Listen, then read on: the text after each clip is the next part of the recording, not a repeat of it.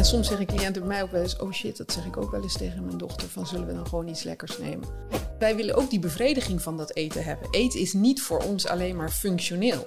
Dus dat er op mijn bord iets anders ligt qua verhouding dan op zijn bord, is eigenlijk niet meer dan normaal. Maar soms vind ik het ook te makkelijk om te zeggen: nee, maar alles wat gezond is, is duur. Want dat is niet waar. En niet alles wat ongezond is, is goedkoop. Dat is ook niet waar.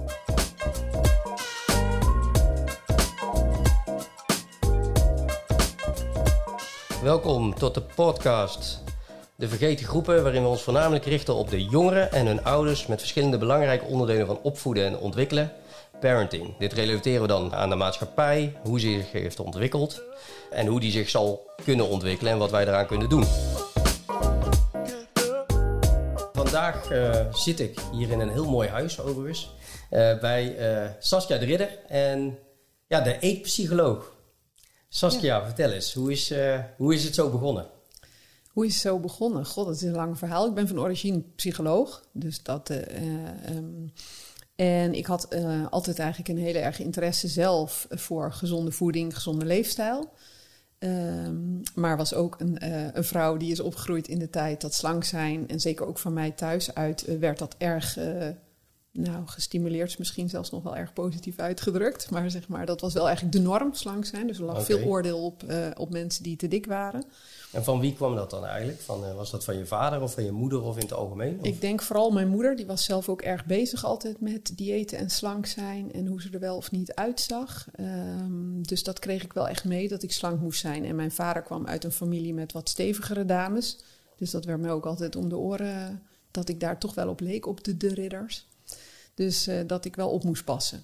Dus dat mijn voorland wel was dat als ik niet oppaste, dat ik ook stevig zou worden. Okay, of ja. meer dan stevig. Ja, ja. En vanaf welke leeftijd was dat ongeveer dat je dat echt begon op te merken? Of in ieder geval dat je dacht van hé. Hey. Zolang als ik me kan herinneren eigenlijk. Ja. ja. Dus eigenlijk dat je bewust werd van hoe een vrouw eruit moest zien. Ja. Weet je ongeveer wanneer de leeftijd daarvan is? Nou, en misschien nog wel eerder eigenlijk denk ik dat ik als kind, maar dan nog niet eens zozeer mijn eigen bewustzijn, maar dat, dat vanuit mijn moeder bijvoorbeeld dan wel gezegd werd dat ik uh, lekkere dikke billen had en uh, of dat ik echt uh, de ridderbenen had, dat soort teksten. Dus dat okay. ik wel ergens voelde dat dat niet als positief bedoeld was. Um, en in de puberteit komt daar natuurlijk bij dat je lichaam gaat groeien. En dat je, ja, je gaat vergelijken met andere meisjes, of het wel of niet slank genoeg is. Ja. Nou ja, dat, dat, dat gebeurde meer vanaf de puberteit. En ik zat ook nog op klassiek ballet. Dat is natuurlijk wat dat betreft ook niet de meest lichaamsvriendelijke omgeving. Nee. Dus dat was wel een, een, beetje een squeeze waar ik in zat. Dat ik dacht, oh, maar ik ben eigenlijk heel stevig en, uh, en, en groot. En balletmeisjes zijn heel tenger en frêle. En dat ben ik niet. Dus dat is wel, dat vond ik een hele moeilijke uh, gap, zeg maar. Oké, okay, en toen op een gegeven moment werd je psychologe? Ja. En toen op een gegeven moment, wanneer ben je toen de eetpsycholoog begonnen? Nou, dat is eigenlijk pas veel later, want ik ben oorspronkelijk ja. afgestudeerd als kinder- en jeugdpsycholoog. Okay. Omdat ik altijd zei, ik wil niet met volwassenen werken, want volwassenen die willen helemaal niet veranderen. Die zeggen wel dat alles niet klopt, maar als puntje bij paaltje komt, willen ze niet veranderen. Dus het leek mij leuker om met kinderen te werken. Uh, want die zijn, uh, die zijn ook vaak nog heel flexibel in hun mm -hmm. denken. Hè? Dus dat, uh, dat vond ik heel leuk. Uh, maar goed, op een gegeven moment, uh, um, ik heb zelf vijf kinderen, uh, was het wel heel veel opvoedvraagstukken, zowel in werk als privé. Dus toen merkte ik dat ik daar eigenlijk weer een beetje terug wilde naar het volwassen stuk. En dat kwam eigenlijk samen met mijn eigen groeiende interesse voor, ik wilde anders met eten omgaan. En eigenlijk ook anders omgaan met hoe ik zelf met mijn, ja niet zozeer, want ik heb niet periodes gehad waarin ik nou heel veel overgewicht had, maar wel altijd maar het idee dat ik dat onder controle moest houden. En dus altijd maar denken, oh, dit is niet goed of dat mag niet, verboden voedingsmiddelen, allemaal van dat soort gedachten. En toen ben ik dat op een gegeven moment met elkaar gaan combineren. En ook een beetje in mijn omgeving gaan, ja, eigenlijk een uit de hand gelopen hobby. Ik begon op een gegeven moment wat gezonder te koken en zo. En toen zei een vriendin, jeetje, oh, dat wil ik eigenlijk ook wel. Kan je daar niet iets mee doen? Dus toen ben ik, voor, uh, ben ik op een gegeven moment kookcursussen gaan organiseren. Om mensen te leren, hoe kan je nou eigenlijk gezond koken? Zonder dat je drie uur in de keuken staat of naar vijftien winkels moet. Maar, nou. En dat was op zich wel een succes. Maar wat ik daarin merkte, en dat triggerde op een gegeven moment dit idee, is dat er sommige mensen waren die deden heel erg wat ik had gezegd, wat de juf zegt, om het Ja. zo maar te zeggen. En dat ging goed. Maar op het moment dat ze het alleen moesten doen, eigenlijk niet. Omdat ze eigenlijk niet probeerde zich eigen te maken. Waar gaat het nou over? Maar gewoon, ik doe wat de juf zegt en dan komt het goed. Er was ook een groep die natuurlijk elke keer ging zeggen waarom het allemaal niet gelukt was, omdat ze ja, dat, dat ingewikkeld, geen tijd, et cetera. En er was een groep bij wie op de een of andere manier die mindset veranderde. En die zoiets hadden, hé, hey, maar dit waren dingen die ik nodig had. Nee, maar dit snap ik en nu kan ik er zelf mee verder. En ja, die waren het meest eigenlijk succesvol in het veranderen van hun levensstijl. En had je ook specifiek die groepen onderverdeeld? In, nee, uh, ook, ook maar ik merkte dus dat als ik met een groep nieuwe mensen startte, dat deze driedeling altijd ontstond. Nou, mensen die natuurlijk helemaal elke keer zeggen: joh, ik, hè, dat was de groep waarom ik oorspronkelijk niet in de volwassen psychologie wil. Die zeggen: ik wil wel wat veranderen, maar die gaan elke keer uitleggen waarom het toch niet lukt. Ja. Dan een groep die op zich heel graag wil, maar die op de een manier niet de slag kan maken van: maar waar, gaat het nou echt om? Dus zolang de juf er maar bij staat, gaat het goed. Maar op de ene manier maken ze het zich niet eigen. En ik merkte dus dat de groep die de mindset veranderde, daar vond de verandering plaats. En toen kwam het idee: hé, hey, het zit hem dus niet in het eten want ze hebben alle drie dezelfde receptuur, technieken, kennis gekregen. Het verschil zit in de mindset. En zodoende is dat idee gaan van, hey, kan ik daar niet wat mee? En dat heeft lang gebroed in mijn hoofd, omdat ik dacht, ik kon niet vinden welke vorm. Ja. Hoe dan? En ik dacht, ja, die kookworkshop, dat is het dus niet. En op die ja, langzaam over nagedacht, met wat mensen over gesproken. En toen is eigenlijk dat idee ontstaan van, hé, hey, misschien kan ik wel gewoon mensen gaan benaderen met: hey, ik kan je helpen met een andere mindset, met anders denken over eten, anders denken over je lijf. Ja. En op die manier, nou ja, dat idee is nu inmiddels in een paar jaar uitgegroeid. Ja, leuk. ja, ja. ja. En op een gegeven moment, want je hebt de website, hè? Ja. www.agepsycholoog.nl. Ja, niet de, www.agepsycholoog.nl. heel goed dat zegt, want in het begin, het is even serieus, ik was gewoon letterlijk aan het intypen. En ik dacht ineens, hé, hey, ik typ de eetpsycholoog, waarom? Weet het niet, maar ik deed het wel. Maar daar ehm, is dan ook je doelgroep voornamelijk vrouwen? Of is het zo dat vrouwen daar gewoon uh, meer mee geconfronteerd worden? Uh, beide. Ja. Ik denk wat jij zegt, vrouwen worden er meer geconfronteerd eh, mee, worden ook meer aangesproken op hun lijf. Hè. Dus op vrouwen ligt meer de druk van je moet slank zijn. Um, en ja, marketingtechnisch, om het nou maar zo te zeggen, hè, heb ik geleerd, je moet nooit zeggen dat je er voor iedereen bent, want dan ben je er voor niemand. Dan voelt niemand zich aangesproken. Dus op mijn website richt ik me in eerste instantie tot de hoofddoelgroep. Namelijk degene die zich het meest aangesproken voelen, vrouwen. Maar ik heb ook een aantal mannen uh, die bij mij in uh, begeleiding zitten. Ja. En als ze jou bellen, is dan het eerste wat ze zeggen van ik ben een man, mag ik? Ja. nou, ik, zeg al, ik, doe, zeg altijd, de grap is uh, dat ze aan mij vragen, ja. doe jij ook mannen? Ik zeg, doe jij? ik doe ook mannen. Ja. Ook letterlijk die vraag. ja. ja.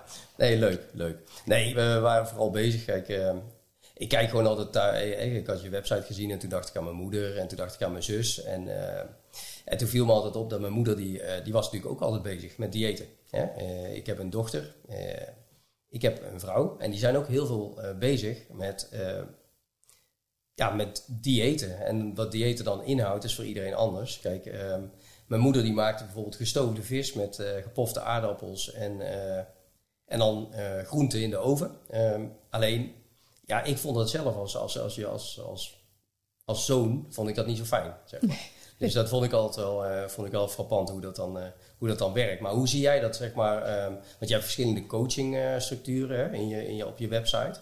Um, zou je daar iets meer over kunnen vertellen? Nou ja, wat ik eigenlijk op dit moment aanbied zijn twee verschillende mogelijkheden. Eén is dat iemand echt een online programma gaat volgen en het helemaal zelf gaat doen. En waar dat vooral voor is, is voor mensen die eigenlijk ja, wel die worsteling hebben met eten in hun lichaam, maar eigenlijk nog nooit verder hebben gekeken dan dieetidee. Dus wat je mhm. omschrijft van je moeder, zo zijn natuurlijk heel veel vrouwen er komt weer dit dieet, er komt weer dat dieet. Ze proberen het, het helpt even en daarna niet. En die zeg ik van, joh, in zo'n online programma leer je eigenlijk, ja, wat is de functie van eten, maar ook hoe kijk je naar jezelf, want er komt zoveel bij kijken. Ehm, en in, dan ga je eigenlijk jezelf analyseren aan de hand van al die modules. En kijken hoe werkt dat eigenlijk voor mij? En zou ik daar ook iets anders in kunnen doen, waardoor ik op een andere manier met mezelf omga. En ik dus ook niet alsmaar in die dieet uh, modestap van hè, mezelf van allerlei dingen ontzeggen. Super gezond, maar als, het is niet lekker, dus dan weet je eigenlijk al dat het natuurlijk niet heel lang gaat lukken. Nou, dat soort dingen. En het andere wat ik aanbied is echt één op één coaching. En dat is wel vooral voor mensen die zeggen van... ik, ik heb inmiddels wel door dat er wat meer achter zit dan uh, gezonde keuzes maken qua voeding. Want dat weet ik namelijk allemaal al lang en dat doe ik, maar elke keer loop ik daar toch in vast. En ik wil snappen welk mechanisme eronder zit bij mij, waardoor ik er dus niet in slaag om die verandering daadwerkelijk te maken. En als we het dan over mechanismes hebben, wat, uh, wat, wat kom je het meeste tegen? Nou, eigenlijk dat eten natuurlijk een copingstrategie is, dus een manier om om te gaan met dingen die niet zo leuk zijn. En dan is die niet zo leuk zijn een breed begrip voor echt best heftige dingen, die soms al misschien al tientallen jaren spelen, mhm. versus gewoon dagelijkse ongemakken en alles wat daartussenin zit. En niet leuk zijn? Wat, wat, nou, wat ik, he, dat, dat kunnen dingen zijn dat, dat je op je werk een vervelende collega hebt die wat zegt. Of dat je gewoon te druk bent, uh, waardoor je s'avonds uitgeput op de bank ploft en denkt, is dit het nou helemaal? Maar dat, het kan ook van dieper liggende aard zijn. Dus mensen die bijvoorbeeld worstelen met ja, uh, eenzaamheid. Of uh, ja, doe ik er eigenlijk wel toe? Word ik wel gezien? Dat zijn vaak thema's die echt al sinds de kindertijd spelen. En dan dus veel diep gewortelder zitten. En hoe komen ze dan achter dat eigenlijk dat eten daar ook een hele belangrijke rol in speelt. Ik bedoel, ik zeg maar wat. Ik ken heel veel mensen die uh, angstig zijn. Ik ken mensen die depressiever zijn. Um, en dat geeft natuurlijk bepaalde, heeft dat bepaalde consequenties. Dus daarom eten ze waarschijnlijk eten ze ook vaak minder goed. Uh, maar hoe kom je daarachter? Is dat dan iets waar, waar iemand dan specifiek met een eetprobleem bij jou komt? Of ook vaak van, joh, ik merk dat ik slecht eet. Um, Alleen ik heb bijvoorbeeld een angststoornis, ik zeg maar wat. Of ik eh, ben bijvoorbeeld depressief. Um, en komen ze op die manier bij jou? Of is het dan echt puur van, joh, ik, ik merk gewoon dat ik al jaren bezig ben met eten. En nou, dat laatste, ja. dat laatste, ja. Dus meestal komen vrouwen, eh, en dat is ook wel interessant denk ik in het kader van waar jij mee bezig bent. De meeste vrouwen en mannen die bij mij komen, komen pas rond hun 40ste, 45ste, 50ste. Dat ze namelijk al jaren proberen al die diëten. Dat de, de, ik zeg altijd, de periode waarin het lukt wordt steeds korter. En de herhaalslag moet steeds sneller. Kortom, ze kunnen het niet meer opbrengen om dat dieet. En dan gaan ze in hun wanhoop op zoek. Oké, oh, ik ben nu 48.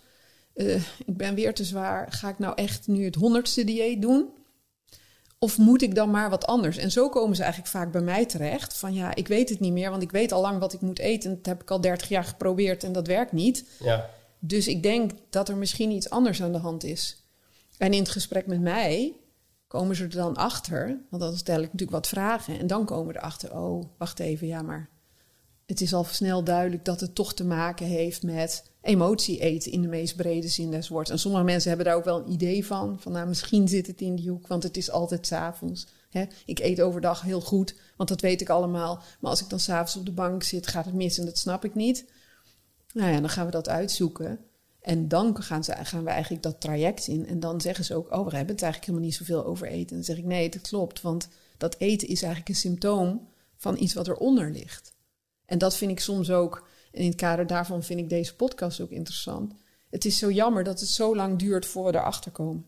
En dat we niet al veel jonger, want als ik met deze vrouw op onderzoek uitga, is er bij een heleboel, speelt dit probleem eigenlijk, net zoals wat ik voor mezelf vertelde, zijn ze hiermee opgegroeid.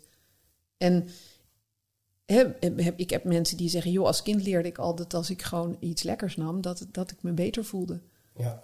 En soms zelfs door ouders ingeven, hier neem maar een snoepje. Ach, gossie, ben je verdrietig? Nou, kom maar hier zitten, neem we lekker een koekje. Dat is, en, en niet met de slechte intentie hè, van ouders, is vanuit, ik weet niet beter.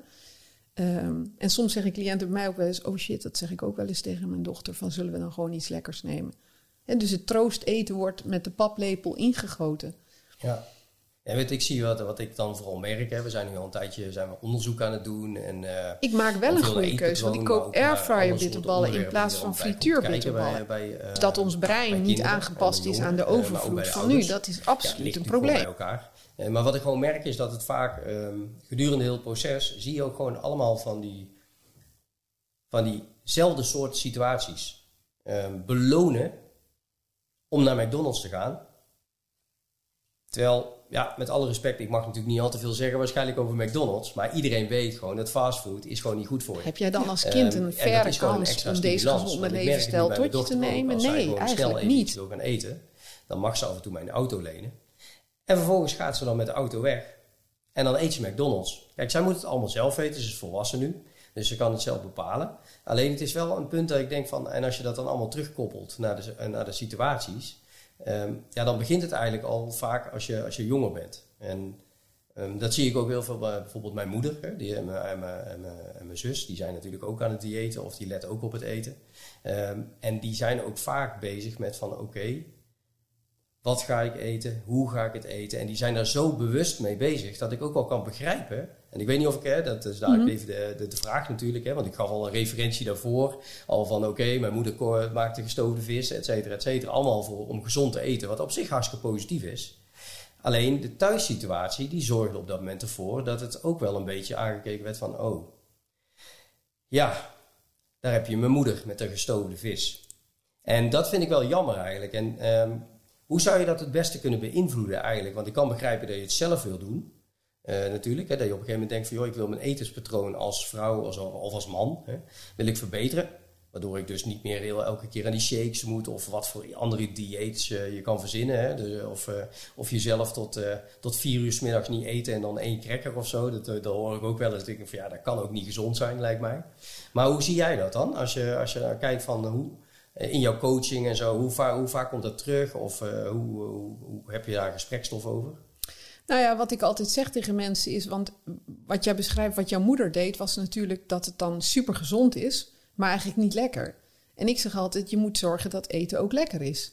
Dus je moet zorgen dat dat wat je eet gezond, voedzaam en lekker is. Want als jij een avondmaaltijd hebt die volgens de boekjes perfect is, maar waar je niks lekkers aan vindt, dan weet je al dat je op zoek gaat naar iets lekkers daarna. Want wij willen ook die bevrediging van dat eten hebben. Eten is niet voor ons alleen maar functioneel. Dat zou wel handig zijn als dat zo was, want dan zouden we altijd deze problemen niet hebben. Maar de realiteit is dat eten voor ons ook genot is. Dus als je dat genot helemaal weg gaat halen en het gezondheidsaspect 100% maakt, mhm. dan weet je dat je slachtoffer gaat worden van snackgedrag en snoepgedrag. Want je wil gewoon ook wat lekkers. Dus het helpt al om te zorgen dat wat je eet niet alleen gezond is, maar ook lekker. En vaak zijn we geneigd om daar dan inderdaad gestoomde vis en daar mag dan niks in, om vervolgens een hele reep chocola te eten. Terwijl ik denk, nou, als je de aardappeltjes bij wijze van spreken zou bakken in wat olijfolie en ze daardoor tien keer lekkerder zijn, en jij dus een tien keer lekkerdere maaltijd hebt, waardoor je niet zoveel hoeft te snoepen s'avonds, is de vraag of je calorietechnisch niet een stuk beter af was met de gebakken aardappeltjes en de gebakken vis, bij wijze van spreken, die gewoon lekker waren, dan dat dat allemaal vetvrij was, maar je vervolgens een hele plak chocolade binnen hebt gewerkt. En dat is wat ik nu heel vaak zie gebeuren. Dus dat het allebei het extreme is. En ik zeg altijd, het antwoord ligt in het midden. Want je hoeft niet extreem mager te eten om gezond te eten. Het moet gebalanceerd zijn. En, en daar is denk ik heel veel winst. En dat is ook een nadeel. Diëten zeggen natuurlijk, we gaan voor het meest optimale qua voedingswaarde. En vergeten al het andere. Uh, en daarmee ga je voorbij aan het feit dat eten dus ook een genotsfactor is. En als je die dus gewoon uitvlakt, ja, dat kan niet zomaar. Dus dat, dat, dat komt als een boemerang terug in je gezicht. Maar zou het dan ook zo dat je als het ware uh, een soort beloning moet zijn? Nee, niet een beloning. Iets waar je gewoon, uh, net zo goed als je ook wel eens iets leuks gaat doen, mhm. of een leuke film kijkt, kan je ook wel eens iets heel lekkers eten en daar ontzettend van genieten. Niet als beloning, maar gewoon omdat eten ook genieten is. Net zo goed als je ook op vakantie. Ik hoop, misschien zeg ik nu iets geks, dat mensen hun vakantie niet zien als beloning, maar als een ontspan- en genietmoment. Dat is een hele goede stelling. maar misschien zeg ik nu iets. Nou denk, zijn er nu een heleboel luisteraars die denken: oh, voor mij was het een beloning voor heel hard werken.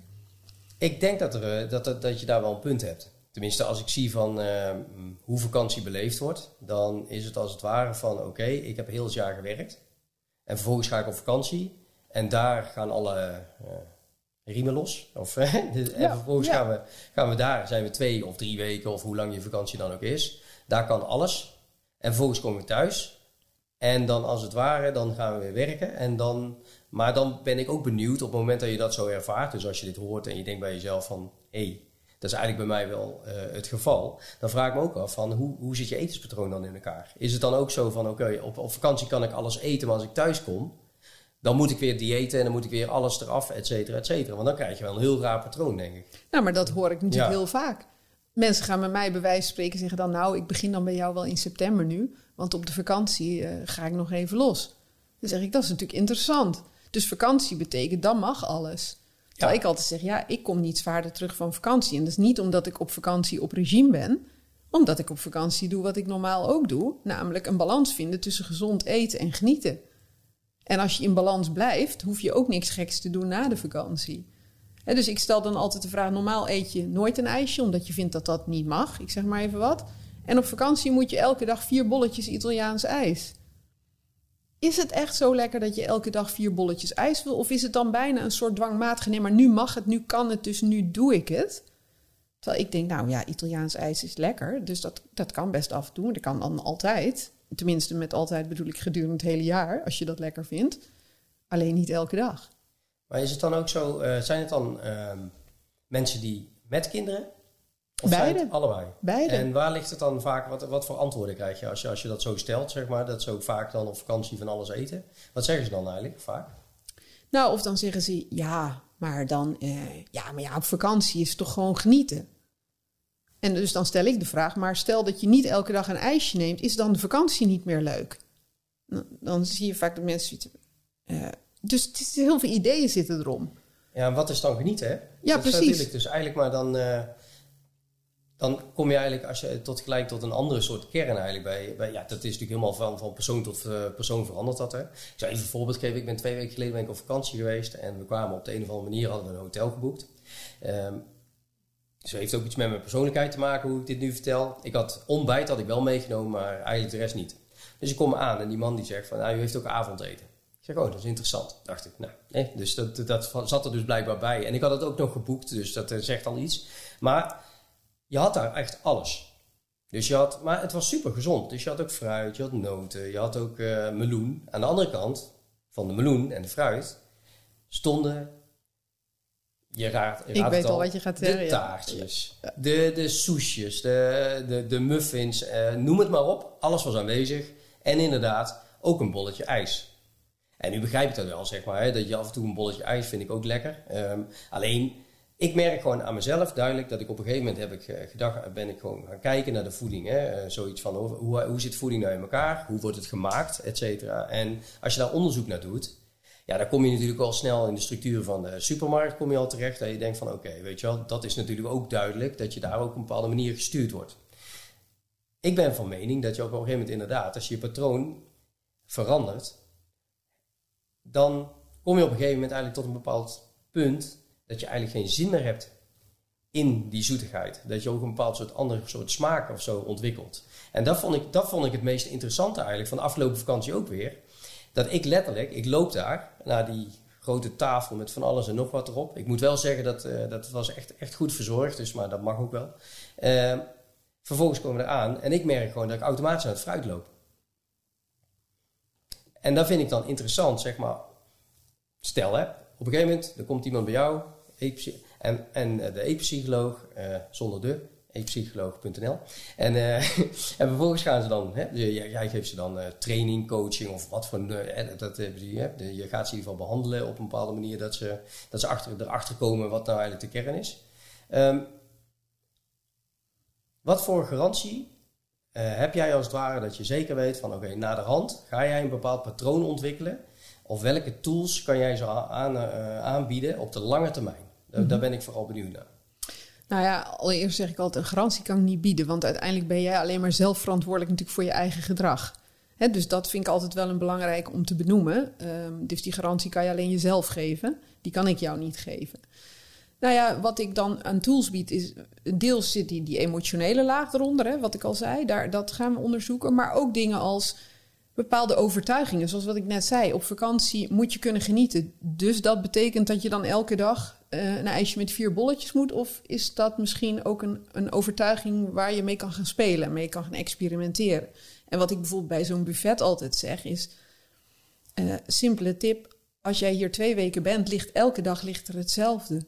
Dus zelfs als je het wel allemaal heel lekker vindt, moet je dan elke dag alles nemen? Of kun je denken, ik ben hier veertien ochtenden, dus vandaag neem ik een muffin en morgen neem ik een, nou ja, noem het allemaal maar op, in plaats van elke dag alles te nemen.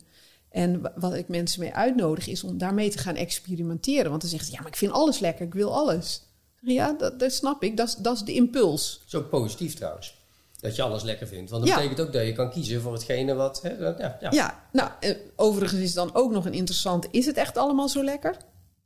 Dus wij denken dat het lekker is. Maar een van de dingen die ik mijn cliënten altijd laat doen, is een lekker experiment. Iets te nemen wat dan niet iets van de banketbakker, een super lekker gebakje, want dat geloof me, dan noemen ze iets uit de supermarkt. Ik had iemand die zei, die mini krentenbolletjes van de supermarkt vind ik echt super lekker. Nou, dan denk ik, het, het zou kunnen in theorie, maar ik vermoed dat ze minder lekker zijn dan je denkt. Dus dan zeg ik, ga nou eens een experiment doen. Ga nou eens zo'n krentenbolletje eten alsof je er een recensie over zou moeten schrijven. Over textuur, smaken, welke soort smaken, mondbeleving, nasmaak. Dus je neemt een paar hapjes en ga echt proeven, niet hapslik weg. En dan geef je een cijfer. En ze komen natuurlijk allemaal een beetje met schaamrood op de kaken daarna erachter dat dat krentenbolletje uit de supermarkt natuurlijk helemaal geen 9 is op een schaal van 0 tot 10. Maar zoals één vrouw zei, ze zegt ik durf het gewoon niet hardop te zeggen. Ze zegt het is gewoon een 4. Ze zegt ik snap het zelf ook niet, want ik zit hier net aan jou vol vuur te verdedigen dat ze echt super lekker zijn. En het is een 4. Hoe kan dat?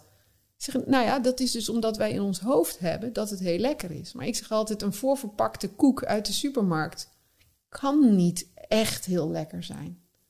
Dat is het eerste idee, omdat de eerste sensatie is zoet. En daar zijn wij op afgericht. Evolutionair ook. Oh, zoet is lekker. Dus dat is de eerste impuls. Hoe bedoel je evolutionair? Nou, als baby, eh, borstvoeding is ook zoet. En zoet leren hebben we in de natuur geleerd. Zoete eh, eh, vruchten en dergelijke zijn vaak gezond. In de zin van niet giftig dus zuur, bitter zijn smaken waar je voor op moet passen. Dus wij hebben geleerd zoet.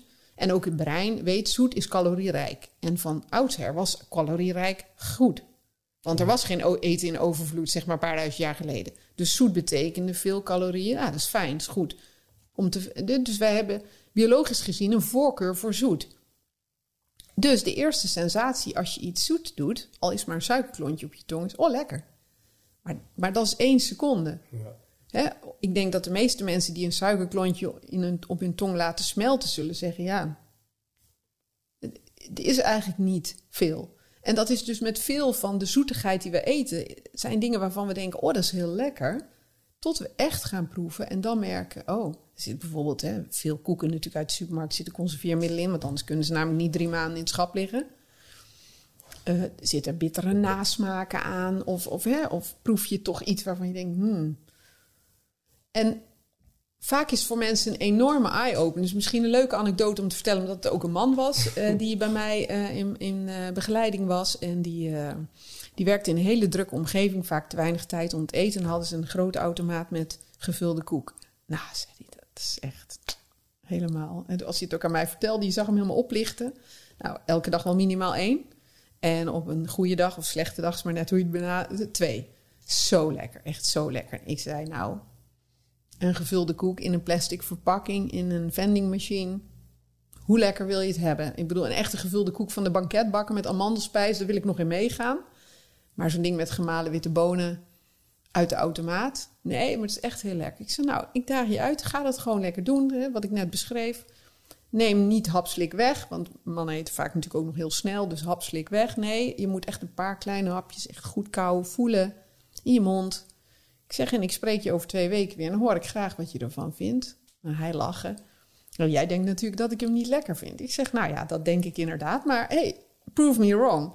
En hij zei, nou, dat ga ik zeker doen. Nou ja, je begrijpt het al twee weken later. Zit hij al lachend in de Zoom, want ik doe heel veel via Zoom. Dus hij zit uh, al lachend, komt hij in beeld. Ik zeg, wat is er? Ja, hij zegt, het is gewoon, ik snap gewoon niet hoe dit kan. Hij zegt, het is niet te eten. Hij zegt, het is echt niet te eten. Hij zegt, ik snap niet hoe ik twee weken geleden tegen jou heb gezegd dat dit zo lekker was. En dacht dat ik jou ging laten zien, ik ben anders dan de rest. Voor mij geldt dit niet. Zeg maar, het is echt niet te eten. En wat omschreef hij toen eigenlijk over die koek? Uh, ja. ja. hele rare nasmaak. Het is echt gewoon echt goor. Hij zegt gewoon goor. Hij zegt, ik heb hem niet eens opgegeten. Ik heb hem weggegooid. En ik, uh, dat was redelijk in het begin van ons traject. En uiteindelijk ook maanden later. Hij zegt, ik heb nooit meer aangeraakt. Hij zegt, ik kan niet meer naar die koeken kijken zonder te denken hoe vies ze zijn. Hij zegt, ik snap gewoon niet dat ik ooit gedacht heb dat dit het cadeautje van de dag was. Want zo zag hij het ook eigenlijk in zijn drukke werkdag. Hè? Dus er zit ook nog een stukje emotionele lading weer. Dit was mijn cadeautje op een drukke werkdag, mijn beloning. Hij zegt, het is niet te eten. Ik zeg, nee, dat weet ik. dat zei ik al, dat het niet zo was. Maar sommige mensen moeten het eerst, nee, dat is flauw. Maar hè, eh, zelf ervaren ja, erover nadenken, daar begint het Maar dat is natuurlijk fascinerend dat je de overtuiging hebt ja. Dat het lekker is en dat ook echt gelooft en dat zo ervaart, tot iemand je vraagt om daar kritisch naar te kijken. En dan kom je tot de conclusie dat je het vies vindt. Hetzelfde product. Hij zei, ik dacht eerst dat je gewoon in die, in die automaat bedorven koek had gestopt. Hij zegt, ik weet dat het niet, dat, dat niet kan. Hij zegt, maar het voelde gewoon zo raar om, om ineens te merken dat het helemaal niet was wat ik dacht. En, en toen, eh, toen op een gegeven moment, hij, hij was tot de conclusie gekomen, zeg maar, die koek, die is er niet. Nee. Ehm, had hij toen iets anders nodig of zo? Of uh, had hij toen ook zoiets van, ja, nu valt er iets, een deel weg. Dus wat ga ik nu doen, zeg maar, op mijn werk? Of uh, was dat een vraag? Of uh, is dat iets wat... Nou ja, toen hebben we wel gekeken, oké, ja. maar wat zou dan wel iets zijn... wat wel voedingswaarde heeft? Want die koeken waren natuurlijk ook dodelijk voor die bloedsuiker. Mm -hmm. hè? Dus dan zei hij ook, na een half uur heb ik weer honger... en dan ging hij er dus soms nog een halen. Ja, logisch als je voedingstechnisch ernaar kijkt. Pure suiker natuurlijk. Dus gingen we kijken van, hé, hey, maar als je daadwerkelijk behoefte hebt aan iets... hoe kunnen we dan iets verzinnen wat jij lekker vindt, voorwaarde nummer één, wat voed, voedzaam en gezond is. Nou, en toen kwamen we in zijn geval uiteindelijk uit op, uh, uh, hij vindt pindakaas heel lekker. Uh, en toen hadden we zoiets van, nou, iets van volkoren knekkenbreud met pindakaas. Dat kan je altijd in je la hebben, want hij had een probleem dat hij, hij werkte als arts... Um, dat hij ook heel vaak ja, geleefd werd natuurlijk door dus, dus hij niet altijd naar de kantine kon. Dus hoe kan je nou iets hebben wat je toch kunt bewaren in je la, bij wijze van spreken, wat altijd ter beschikking is, wat niet onderhevig is aan bederf, et cetera, wat wel waarde heeft en wat hij lekker vond. En voor hem werkte dit. Hij zei, dit vind ik echt, dit vind ik echt ook lekker. En ik voel me tien keer beter dan na die koek, want dan voelde ik me meestal slecht na een half uur. En dit is echt een perfecte oplossing voor mij. Dus ik ga altijd op zoek naar wat werkt voor jou. Ja. En, en, dat is niet altijd voor iedereen hetzelfde. Um, maar in zijn geval was het dus echt ook de behoefte aan voedsel in combinatie met iets lekkers. Dus die elementen moesten erin zitten. En was je naderhand was je nog gaan nadenken hoe die nou bij die koek kwam? Of is dat gewoon toevallig geweest? Of... Nou, het idee denk ik wat veel mensen hebben. Lekker een gevulde koek. Want ja. uit je kindertijd was een gevulde koek iets wat lekker was. Dat herinner ik mezelf ook wel. Ik dacht ook altijd een gevulde koek. Ja, lekker. Ja, de roze koek. Ja, roze koek. In mijn studententijd had ik een fourpack elke avond. Ja. Ja, was heerlijk. En dan nam, nam ik ze alle vier. Ja, heerlijk. En nu, als ik nou ja, naar de ingrediëntenlijst kijk, denk ik al zo, daar bedank ik eventjes voor. Ja, alle E-stoffen waarschijnlijk. Daar hebben we het nog ineens maar over suikerwaarden, et ja. cetera. Ja. En inmiddels voel ik heel erg, ik wil dit soort troep niet in mijn lijf. Dus ik kan echt wel genieten van een ambachtelijk gebakje. Ik ben echt niet iemand die nooit iets lekkers eet. Mhm. Maar ik wil wel dat het dan echt lekker is. Echt dus qua smaak lekker is. En dat het ook echt gemaakt is van eerlijke producten. En dan zeg ik, joh, dan kan ik echt wel genieten van een taartje.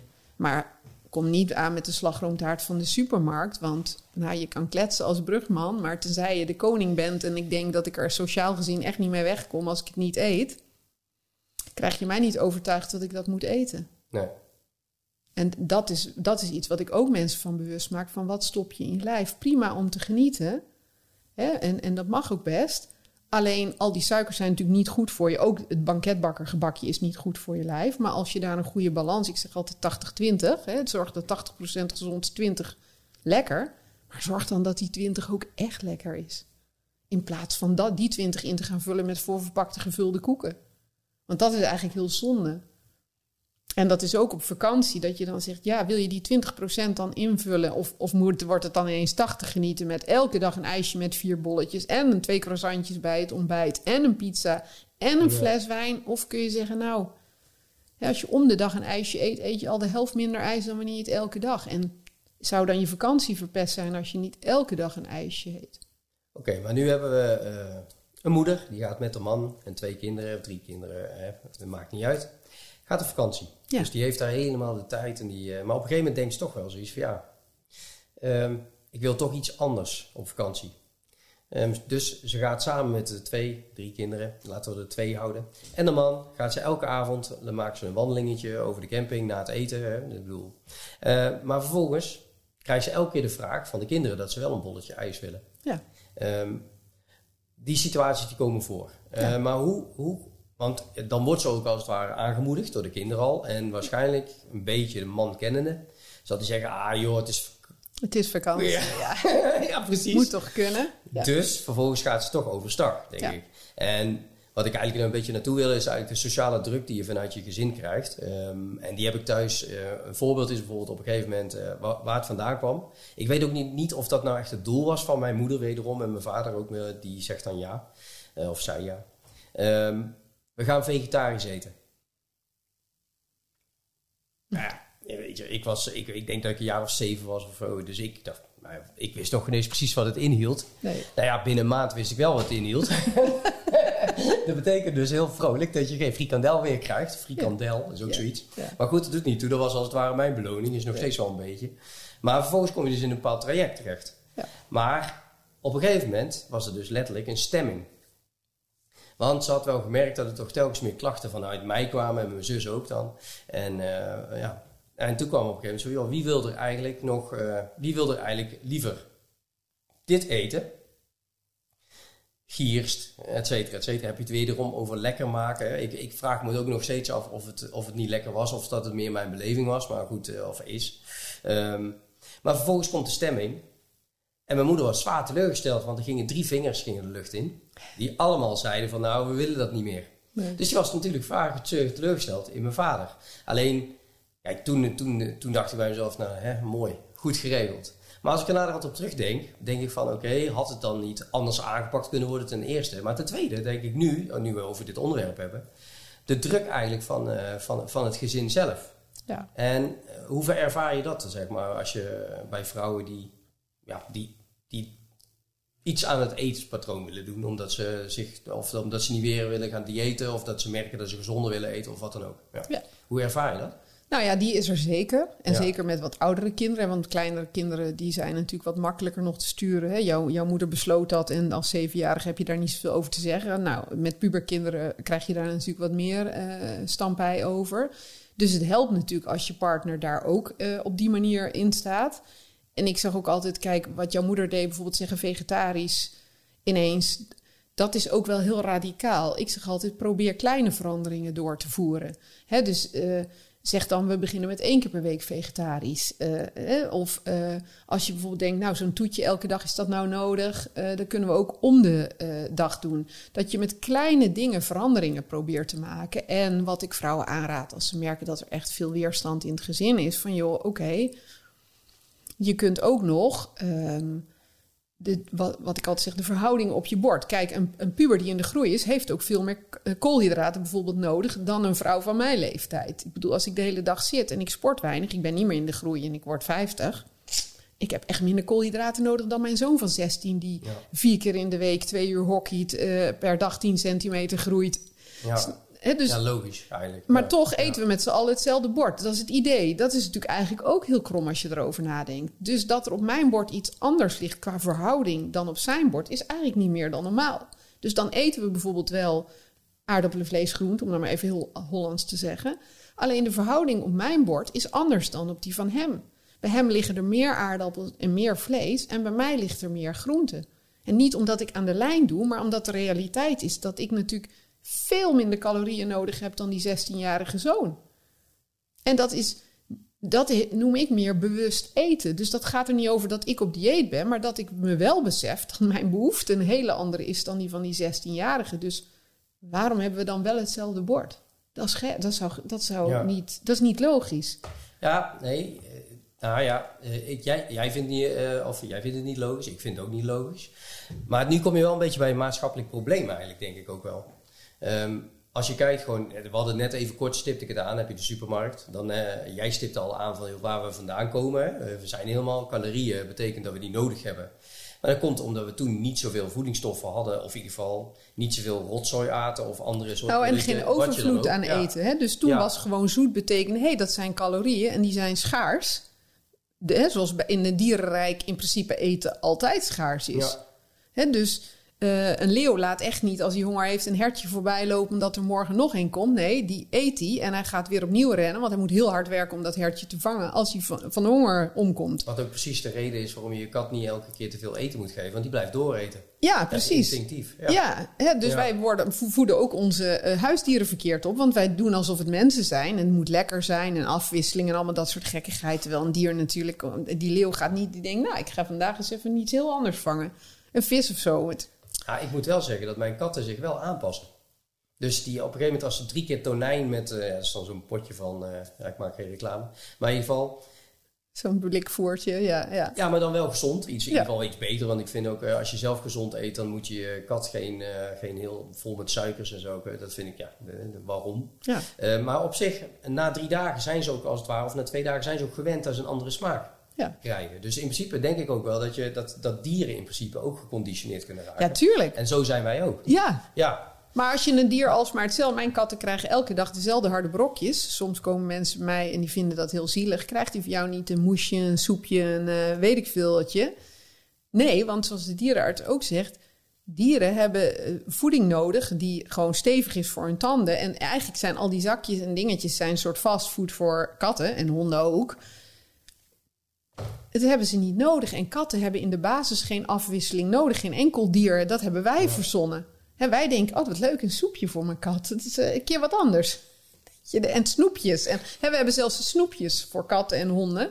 Want we denken dat die dat ook nodig hebben. En natuurlijk wennen ze daaraan, net zoals wij daaraan gewend zijn. Maar zou het ook niet uh, gedeeltelijk dan door de reclame komen? Hè? Ja, Want we hebben het nu over katten. Maar in principe, uh, als je kijkt naar die gevulde koek. Um, ja, ik heb verder ik kijk bijna geen, ik heb geen televisie meer. Hè? Dus ik kijk uh, alleen maar bepaalde dingen en uh, wat ik wil kijken. En de rest zet ik eigenlijk uh, zo min mogelijk eigenlijk. Um, maar als ik dan voetbal kijk, bijvoorbeeld de afgelopen keer, hè, vond ik leuk. Maar dan zit ik de reclame te kijken en dan komen er drie of vier van die reclames voorbij. Waarin je eigenlijk aangemoedigd wordt voor alcohol. Ja. Voor mannelijke dingen. Hè? Nou, op een gegeven moment had je ook... Uh, wat was het ook weer, RTL 7? De zender voor mannen of zo? Ja. ja dat ik dacht van, hoe verzin je het? goed, dat doet niet toe. Maar op een gegeven moment ben je dus wel allemaal bezig met bepaalde soorten voeding uh, Ja. dingen. En dat zie ik hetzelfde in de supermarkt. De supermarkt vind ik eigenlijk gewoon, om eerlijk te zijn, ik zit ernaar te kijken, ik snap het, we zijn het gewend dat het zo is. Alleen, het is meer commercieel opgebouwd dan dat het ook maar iets te maken heeft om, om iedereen nou goede voeding te bieden. En ik vind het wel de verantwoordelijkheid van jezelf, hè? laat even duidelijk zijn. Maar ik kan wel begrijpen dat als je zo opgevoed bent en je hebt daar nooit op gelet, dat je op een gegeven moment ook daar binnenkomt en de normaalste gang van zaken vindt. Dat je elke keer aan het einde kom je via de chips. Ja. Uh, dan krijg je nog de diepvries, maar dat heeft meer te maken dat het uh, in bevroren moet zijn, want anders is het al ontdooid voordat je de supermarkt uitkomt. Ja. Via de ijsjes, de diepvries ijsjes, loop je zo naar buiten. Ja. En dat, ik denk dat daar ook wel heel veel winst valt te halen. Maar is dat, als je, als je daar naar kijkt, hè, als, uh, is dat, vind je dat puur de verantwoordelijkheid van jezelf? Vind ik trouwens wel, grotendeels. Hè. Uh, de verantwoordelijkheid van alles ligt bij jezelf. Wat jij ergens mee doet, of je me ergens mee akkoord gaat, ja of nee. Maar hoe zie jij dat uh, vanuit... Wat zou je het liefste vinden dat de overheid zou doen? En Nou, dat is geen politiek onderwerp dit, maar gewoon als je kijkt gewoon naar zoiets van... wat zou je nou kunnen beïnvloeden op een normale manier om mensen te helpen? Ja, ik denk dat dat heel lastig is. Ik denk dat reclame en dergelijke wel, zeker voor kinderen. Um, maar goed, ik, ik geloof ook wel heel erg in eigen verantwoordelijkheid. Anders krijg je weer een beetje wat ik in het begin zei. Hè? Mensen doen wat de juf zegt of niet wat de juf verbiedt. Uh, je wil juist de eigen verantwoordelijkheid aanwakkeren. Dus uh, wat wel zou kunnen is dat er misschien meer voorlichting komt over de effecten van voeding uh, hè, op je lichaam. Zodat mensen zich meer bewust worden wat de consequenties zijn. En waar ik zelf wel veel moeite mee heb is... Um, de reclame en de, de mogelijkheden die bedrijven krijgen om schijnbaar gezonde producten te promoten. Hè? Dus light chips of uh, light pindakaas, waar dan vervolgens blijkt minder vet, maar veel meer suiker. Wat tegenwoordig een enorme hype is, is natuurlijk de airfryer. En dat mensen ontdek, uh, niet doorhebben dat de gefrituurde, voorgefrituurde spullen voor de airfryer uit de diepvries alles bij elkaar uiteindelijk vetter zijn dan wanneer je het zelf in het frituurvet zou gooien. Bij dat vind ik wel, want daarvan merk ik om dat te kunnen achterhalen. Hè, dat je kijk, niet door het chipschap moet lopen als je geen chips wil eten. Dat, dat, dat, dat ik denk dat de meeste mensen dat nog wel snappen. En dat chips slecht is, dat, dat concept. Maar als er ergens verteld wordt een airfryer, maar dat is zo'n ding zonder olie. Dus wat je daarin gooit, ik snap dat heel veel mensen denken, dat is toch de bitterballen uit de airfryer zijn dan toch veel gezonder.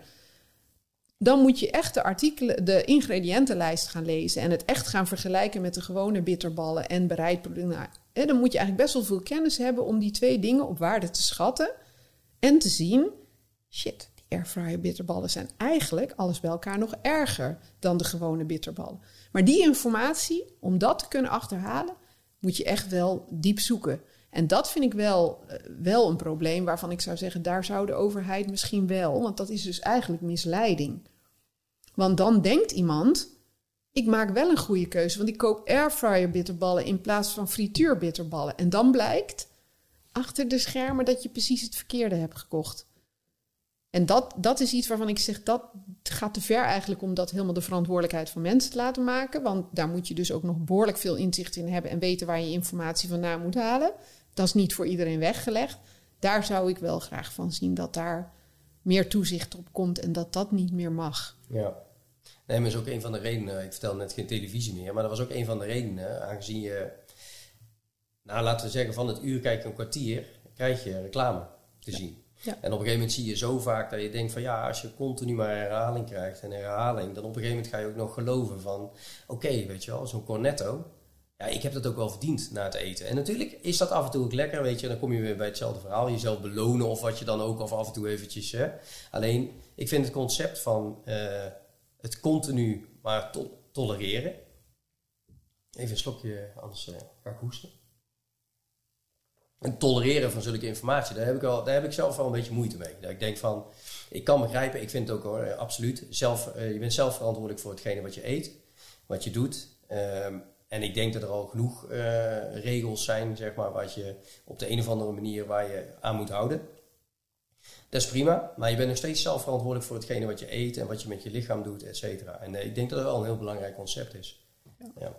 ah, goed, er ja, zit dan natuurlijk... kom je weer terug bij de McDonald's, zeg maar. Ik bedoel, het belonen van de McDonald's. Ik vind dat een raar concept toen ik dat hoorde. Toen dacht van, ja, weet je wel, McDonald's, ik kan het wel begrijpen. Hè? Af en toe is dat lekker misschien. Uh, ik vind het niet lekker, absoluut. Daar heb je maar, hem alweer, ja. Ja, maar, de, de, maar dat is op de een of andere manier omdat je, ja, je gaat erop letten en dan weet je ongeveer van ja, wat het uiteindelijk met je lichaam doet. Dus ja. dan, ja, dat is gewoon een ander soort in, uh, dat je een patroon hebt veranderd. Ja. Nou ja, en dat je een afweging maakt, is, is het dat me waard? Ja. Want als jij zegt, ik vind die McDonald's zo lekker, dat is het mij wel een paar keer per jaar waard. Ik zeg maar wat, of één keer per maand voor mij apart. Oké, okay. alleen dan moet iets anders gaan. Hè? Want wie ben ik om te zeggen dat McDonald's, ik heb er ook niks mee. Maar als dat jouw feestje is, en ik heb dat misschien met een taartje waarvan jij denkt, nou ja, de, waar ze zin in heeft. Dus dat is niet zo erg, als je dan maar wel realiseert dat het niet en dat taartje en de McDonald's en dat wijntje en, en, en, en, en is. En dat daar, dus dat het allemaal effect heeft op je lichaam. En dat je daar dus dan keuzes in moet maken. Maar zou je dan ook zo ver kunnen gaan? Um, even terug dan. Zou je zo ver kunnen gaan dat op een moment dat um, je natuurlijk naar de prehistorie, het zo zeker calorieën, uh, nou toen pakte je wat je pakken kon, uh, dat mensen op de een of andere manier niet die transitie hebben gemaakt gedurende die tijd. En nu wel trouwens meer beginnen te maken, dat ze die transitie maken van, maar het is niet goed, weet je wel, continu maar alles eten. Nou ja, ik denk dat over de hele linie natuurlijk ja. onze eigen evolutie van het menselijk lichaam totaal niet in het in vergelijkbaar tempo loopt met natuurlijk de ontwikkelingen in de maatschappij op een heleboel vlakken, ja. maar ook niet op voeding. Dus de enorme beschikbaarheid van voeding 24/7 op elke straathoek, zoals dat in de laatste 20 jaar explosief is toegenomen. Want ik bedoel, als ik naar mijn eigen jeugd keek, kon je vanaf zaterdag 4 uur s middags überhaupt niet meer in de supermarkt, want die waren dicht. En de bakker was lang uitverkocht ja, ja. en de schappen waren gewoon leeg. En op zondag, hoezo op zondag boodschappen doen? Nou, misschien dat er één avondwinkel in Amsterdam was op, hè, toen, maar ik kwam uit Brabant. Daar waren geen avondwinkels. Dus op zondag moest je doen met wat je in huis had. Zo simpel was het. Ja. En er was misschien één afhaal Chinees in het dorp. Hè, en een snackbar. Die was ook niet altijd open op zondag. En verder kon je niet aan eten komen. Dus als je kijkt wat er in de afgelopen 20, 30 jaar aan beschikbaarheid... ja, daar kan natuurlijk evolutie niet aan tippen. Dus dat... Dus dat ons brein niet aangepast is aan de overvloed van nu, dat is absoluut een probleem, ja. Ja, dat lijkt me wel. Ja, en dat vereist dus heel veel zelfregulatie. En ja, daar kom je natuurlijk ook met een probleem. Dat, dat moet je dan wel geleerd hebben als kind. Want daar word je niet mee geboren, met zelfregulatie. En, en als je nou gewoon naar de ouders kijkt, hè, ik bedoel, heel veel ouders komen bij jou dus. 40 jaar uh, of ouder en komen dan vervolgens van ja, nou, nu weet ik het niet meer. Maar als je kijkt, um, als je die ouders hebt en die hebben kinderen. Uh, wat adviseer je ze eigenlijk uh, want ze, ja, hoe, om, hoe, hoe, ze dat het beste zouden kunnen aanpakken? Nou ja, door dezelfde dingen eigenlijk bij zichzelf. Door ook kinderen te leren. Hè, als kinderen elke dag vragen om een ijsje. Als je dat beloont ja. op vakantie. Dan hou, beloon je, bekrachtig je dus ook dit gedrag. Dat als je iets wil, dat je het dan meteen krijgt. Dus je, dat je ook als ouder bij je kind kan zeggen: nee, het is niet vanzelfsprekend dat je op vakantie elke dag een ijsje krijgt. Natuurlijk gaan we een aantal keer een ijsje eten op vakantie, maar het is niet vanzelfsprekend. Dus je mag erom vragen, maar het antwoord kan dus ook gewoon nee zijn. En dat je dus ook iets leert van impulsbeheersing en uitgestelde behoeftebevrediging. Ja. Hè, dat iets willen niet betekent dat je het ook meteen krijgt. En dat is denk ik een vaardigheid die kinderen uh, moeten leren, al van jongs af aan en spelenderwijs. Uh, want ja, hoe later je dat leert, hoe moeilijker dat is. Dus eigenlijk ga je dan weer een beetje terug naar die drie groepen die je op een gegeven moment erachter kwam. Van een die pakt het op, hè, mind, mindfulness eigenlijk, zoiets, die wordt er bewust van. En die andere zeg maar, die wil continu gevoed worden. Um, maar dat is eigenlijk hetgene wat je dan ook je kinderen leert. Ja. Dat, dat ze zelf daar, daar iets uh, invulling aan kunnen geven. En ook je kinderen iets leert over wat de effecten van voeding op je lijf zijn. Ja. En dat het niet gaat over je moet slank zijn. Hè, want mij is niet geleerd dat veel snoepen, dat dat iets doet met mijn lichaam, met de gezondheid van mijn lichaam. Nee, bij mij was de koppeling die ik meekreeg van thuis. Als je te veel eet, word je dik. Ja. En dik is lelijk, dom. Uh, nou ja, daar hingen een aantal waardeoordelen aan dik, die allemaal niks te maken hadden met gezondheid als concept. dus ik leer mijn kinderen dat snoepen slecht is voor je tanden en slecht is voor je lijf in gezondheidstermen. Dus dat dat best kan, maar met mate, want dat het effect ervan op je lijf ongezond is. Ook als je niet, hè, want ik heb mijn puberzoon van 16 die zo hard groeit, mm. zegt elke keer, en dat klopt, die is zo mager dat het eng is het maakt toch niet uit? Dan zeg ik, nee, dat is niet waar. Jij wordt er weliswaar niet dikker van, maar de effecten van al die suiker in je lijf, want nou, pubers mogen natuurlijk kunnen zelf dingen kopen, hè, daar heb je natuurlijk veel minder controle op dan kleine kinderen. Zeg, jij wordt er niet dikker van, maar al die slechte effecten in jouw lijf zijn er net zo goed. En daar zou ik willen dat ik dat zelf ook beter geleerd had, dat de nadruk niet lag op het uiterlijk, maar op het innerlijk. Wat doet het aan de binnenkant van je lijf? En als je kinderen leert ik zie dat zelf bij mijn kinderen, die zijn van jongs af aan opgegroeid met groente en fruit. Ja, die vinden dat heel vanzelfsprekend. Ja. Die, die ervaren dat niet als iets wat ze moeten eten. Maar ik heb mijn, mijn oudste had toen wel eens een vriendje van twaalf voor het eerst in de brugklas op bezoek. En toen aten we notabene nog frietjes. Maar bij mij was altijd, ja, frietjes prima, maar er gaat altijd groente bij. Dat is gewoon een voorwaarde. Oké. Uh, en mijn kinderen vinden dat normaal. En die jongen die kwam en die had een beetje zoiets van, oh, ik zei, eh, nou, we eten, waar hou je van, doppertjes of komkommer? Nou, ten eerste was ik flabbergasted dat hij vroeg wat doppertjes waren.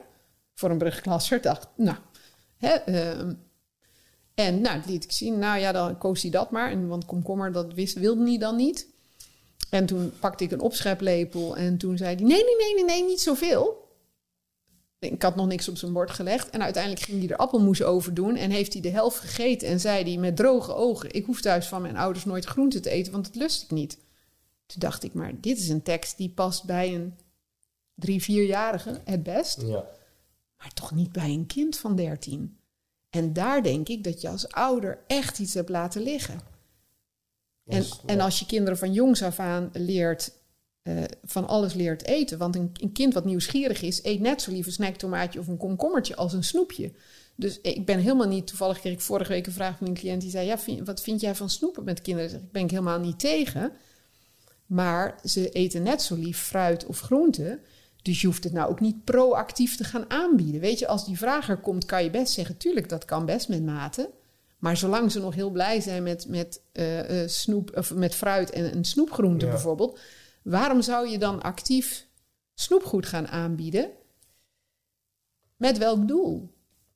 Ja, ik denk dat het gewoon uh, natuurlijk weer de, eh, de oorsprong is. Ja. Als je dat zelf altijd gekregen hebt en je vindt dat het normaalste gang van zaken, ga je daarin door. En dat is hetzelfde als met frisdranken. Dat vind ik ook zoiets. Op een gegeven moment was er een hele bekende voetballer. Die, uh, die, nou, die kreeg een persconferentie. En dan staat daar een bekend frisdrankmerk staat voor zijn neus. En hij schuift het aan de kant en zegt... Bleh. Ja. Maar eigenlijk vanuit zijn oorsprong en zijn gedachten. Hij deed het bewust, dat weet ik zeker. Maar hij heeft wel een punt. Ja. Wat is nou de reden dat er daar alleen maar sporters zijn? Ja. En daar een bepaald drankje aan vast wordt gehangen. Dat gewoon eigenlijk gewoon heel slecht voor je is. Ja. En dat is hetzelfde als al die, eh, die, die, die, eh, die, die sportdrankjes. Ja, dat is echt. Ik, Ja, ik heb wel eens gekeken, zoiets van, in het begin ook altijd, hè, dan dronk je er eentje en toen op een gegeven moment uh, heeft het wel met suikers en zo, werkt het wel. Maar ik ging op een gegeven moment duidelijke keuzes maken, want ik ging toch eens even kijken, van, wat is de reden dat die ene pijn doet aan mijn maag? Na het sporten, maar daar komt natuurlijk, ja, je bent leeg en je gooit er een sportdrankje in, ja. Hè? En waarom is die andere eigenlijk? Smaakt wel oké, maar dat is dan wel weer meer als water. Nou, dan ga je erop kijken en dan is het eigenlijk heel makkelijk uit te vinden dat die ene gewoon die is meer gebaseerd op hetgene om echt stoffen aan je te geven, zodat je snel weer een beetje energie krijgt. Terwijl die andere is eigenlijk om jouw stoffen te geven. Maar eigenlijk ook weer gericht op die, die oorsprong, die zoete smaak. En, uh, en eigenlijk kun je die beter aanmengen met een, uh, met een emmer water. En de, dan heb je een beetje een, een, redelijke smaak. Maar de oorsprong is natuurlijk dat er veel te veel suikers in zitten. Ik vind het blijft er wel interessant vinden. Ja, en ja. daar en precies wat jij zegt, als je zo bent opgevoed. En daarom is het natuurlijk is het heel moeilijk van overheid, eigen verantwoordelijkheid. Want als je zo bent opgevoed in zo'n milieu, dan geef je dat ook weer door aan je eigen kinderen. Uh, en, hè, en waar ligt de taak om te zorgen van, hey, shit, misschien moet toch een ander verhaal. Maar dan moet je dat wel eerst tot je krijgen. Ja. En wie gaat je daarbij helpen? En als je dan op de reclame inderdaad al die verhalen ziet. En je weet zelf ook niet beter. En je groeit op in een milieu en omgeving. Uh, hè, waarin dat uh, allemaal heel vanzelfsprekend is om zo te eten. Dan is dat veel moeilijker. Ik had daar laatst ook een, een, een post op geschreven, geschreven, over LinkedIn. Dat mensen natuurlijk zeggen: ja, dat, is, dat ging naar aanleiding van dat mensen met een gezonde levensstijl minder premie zouden moeten betalen voor een zorgverzekering. En dan kan je zeggen, nou, dat is natuurlijk positief, want dan beloon je. Maar dan zeg ik, ja, mijn kinderen groeien op uh, uh, in een gezin van hoogopgeleide ouders. Dus er is voldoende geld, er, is, er zijn mogelijkheden. Al hun vriendjes in dit dorp zijn ook allemaal in dezelfde situatie. Uh, wij als ouders weten heel goed wat gezonde voeding is. Ik heb ook de middelen om dat te kopen. Dus mijn kinderen vinden dus die groente en fruit heel vanzelfsprekend. Je beantwoordt mijn vraag al, de volgende vraag dan, ja. Maar nou zeg ik even, nou woon je in Amsterdam Zuidoost hè, en je komt in een gezin of waar dan ook, waar weinig geld is, een laag opleidingsniveau. Iedereen in de omgeving heeft misschien wel een mate van overgewicht, sna snackbar, frikandellen, et cetera. Wordt gezien als lekker en als standaard eten.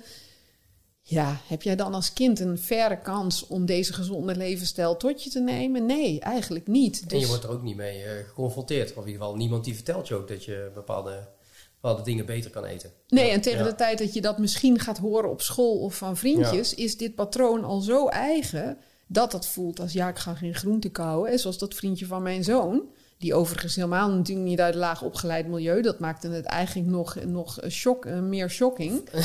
Dat je denkt, oh, maar dit is niet iemand die niet had kunnen weten... of die totaal uit een omgeving komt waarin dit geen gesprekstof is. Uh, maar dan zie je die jongen van 13, ja, die gaat echt niet in de puberteit nog eens een keer aan zijn groente beginnen. Dat gaat hij natuurlijk niet doen. Misschien ergens in de 20, achter in de 20, dat, dat hè, als hij dan denkt op een gegeven moment, shit, ik wil toch wel iets aan mijn levensstijl doen. Maar ja, dan moet je wel al die jaren daarvoor, waarin je dat hele patroon hebt gebouwd, moet dan helemaal ongedaan gemaakt ja. worden. Terwijl als die jongen, net zoals mijn zoon, gewoon van jongs af aan groente had gegeten. Als mijn kinderen ook als we op vakantie zijn, die zijn echt niet roomser dan de pauze om de eten ze frietjes. Maar nog steeds, als ze dan bij het buffet frietjes pakken, pakken ze altijd groente. Want dat is er bij hun gewoon ja, op die manier. Ja. ja. En dat zien ze ook niet als straf. Als dat er niet zo zou zijn, dan zeggen ze ook: er is hier niet echt iets van groente te eten. Of mam, waar is het fruit hier? En dan denk ik, dat kan dus ook. Maar dat is omdat ze dat van jongs af aan met de paplepel hebben ingegoten gekregen, dat dat normaal is. Ja, al moet ik wel zeggen van, uh, dat op uh, mijn oude werk, daar zaten wel veel meer buitenlandse uh, expats, et cetera, et cetera. Um, alleen die hadden wel, merkte ik, veel meer waren die bewust bezig met eten. Okay. Dus bewust groente eten, maar dan ook nog biologische groenten. Uh, vis, maar dan ook nog verse vis uh, en dan et cetera, et cetera. Dus we waren er echt heel veel mee bezig. Om, uh, en daar was ik wel een beetje verrast door. Want, ja, om eerlijk te zijn, ik haalde gewoon een, een kant-en-klaar salade. Alleen, ik had dan niet de saus, zeg maar, de dressing. Ja. Zeg maar, want die haalde ik er dan weer uit. Ook, ja, dan moet iedereen maar zelf even kijken wat daar allemaal in zit. En ook weer de E-stoffen die er ook altijd in zitten. vind ik altijd jammer. Ja. Nee, maar oké, okay, maar dan, ik vind het nog ineens jammer, zeg maar, dat oké, okay, je weet dat er suiker in zit en ze willen het zoet maken, dus je kan er een klein beetje van gebruiken. Alleen dan die E-stoffen, ja, daar zit gewoon heel veel onderscheid in. En die E-stoffen, sommige van die stoffen, die, ja, je lichaam weet niet wat hij ermee moet. Nee. Dus die slaat dat op als afval.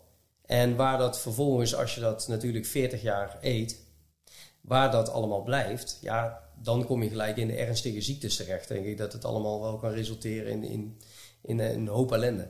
En ik denk dat dat wel een beetje, en dat vind ik wel. Kijk, je had het net over opleiding en, en, en inkomen eigenlijk, hè, dus vaak gerelateerd aan elkaar. Ja. Ehm, als ik dan kijk naar het patroon, dat als je minder inkomen hebt, dat betekent dus dat je eigenlijk meer rotzooi koopt. Maar als ik dan weer naar het zuur, als ik dan weer ga kijken wat je kan kopen, zijn ook de goede spullen, zijn vaak ook hoger geprijsd.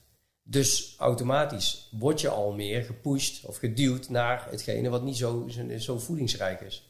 En ik denk dat dat heel belangrijk is. Naast het feit natuurlijk dat die frisdranken, dat is echt dat. Uh, ja, ja, ja en daar zit dus ook de andere kant.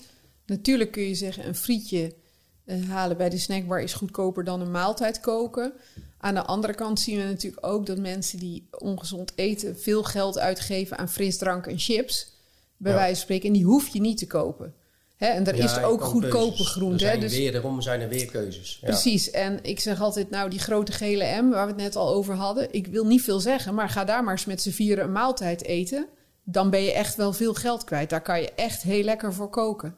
Ja. Dus dan denk ik wel eens, als je daar twee keer per week naartoe kan gaan. En dat is natuurlijk niet voor iedereen, dus daar zitten gradaties in. Maar soms vind ik het ook te makkelijk om te zeggen: nee, maar alles wat gezond is, is duur. Want dat is niet waar.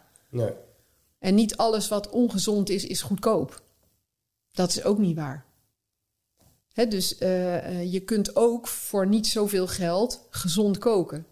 Ik heb wel eens een keer zo'n foto gezien van de, de jaren 70. Toen werd ik uh, geboren in de jaren 70. En een foto op dit moment, ik denk tien jaar geleden op het strand. Nou ja, er, was een duidelijk verschil. Maar er was ook wel een ander verschil. En dat vond ik wel interessant.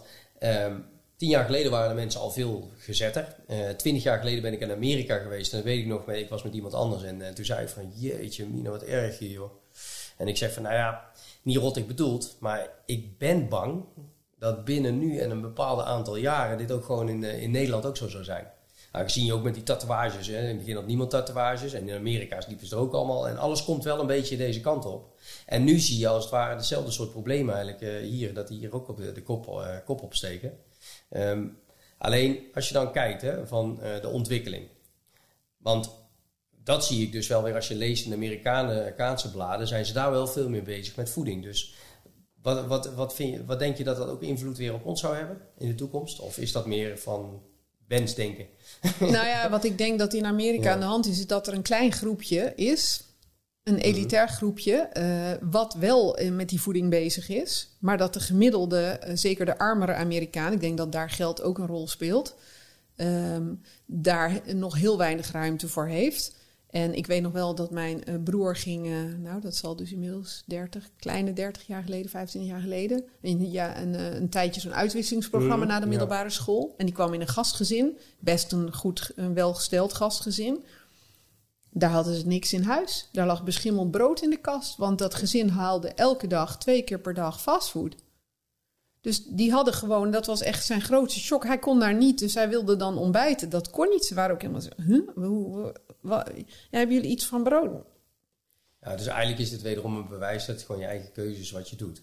Nou ja, en het is de eetcultuur. Kijk, ja. heel lang hebben we in Zuid-Europa, uh, waar was, was uh, uh, overgewicht bijna uitgesloten. De kinderen in, in Zuid-Europa, Jamie Oliver heeft zo'n programma gedaan, liet dat ook kinderen. Ja. Kinderen in Zuid-Italië waren hartstikke arm, maar aten heel gezond op school, omdat er werd gewerkt met lokale producten. Die kinderen wisten wat een aubergine was, wat een courgette was, hè, al die dingen.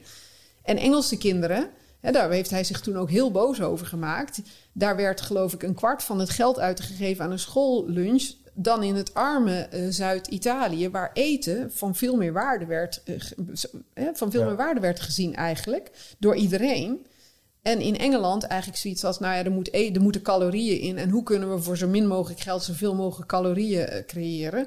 Dus daar, die kinderen in Engeland kregen allemaal troep te eten. Geen van die kinderen had een idee wat een aubergine was, wat een courgette was. Noem het allemaal maar op.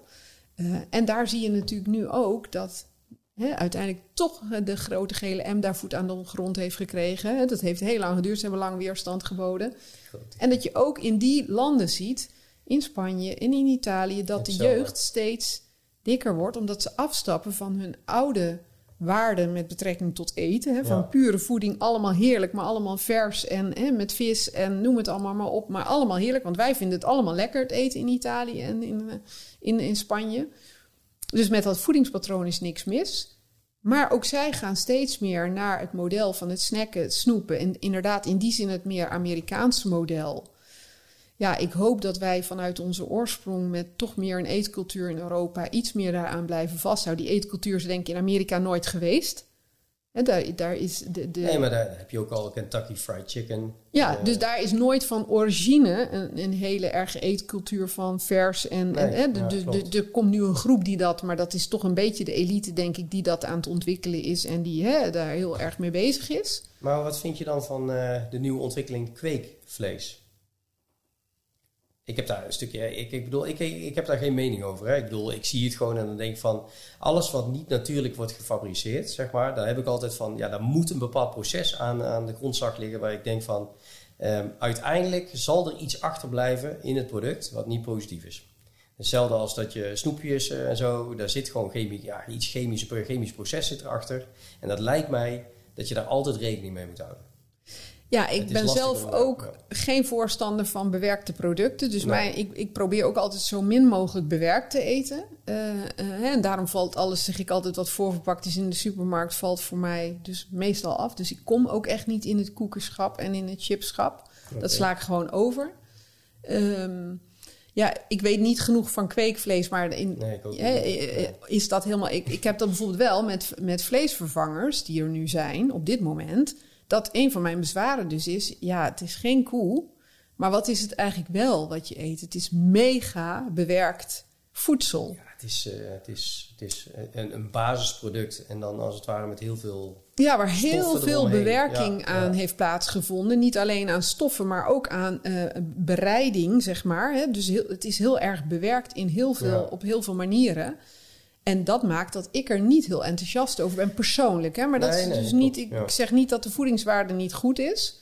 Maar persoonlijk kies ik dan liever eh, eh, vegetarisch afgewisseld met een stukje biologisch vlees, waarvan ik dan de herkomst weet Ja, waarvan ik weet dat is gewoon vlees, punt. Hè, of, of kip of iets dergelijks.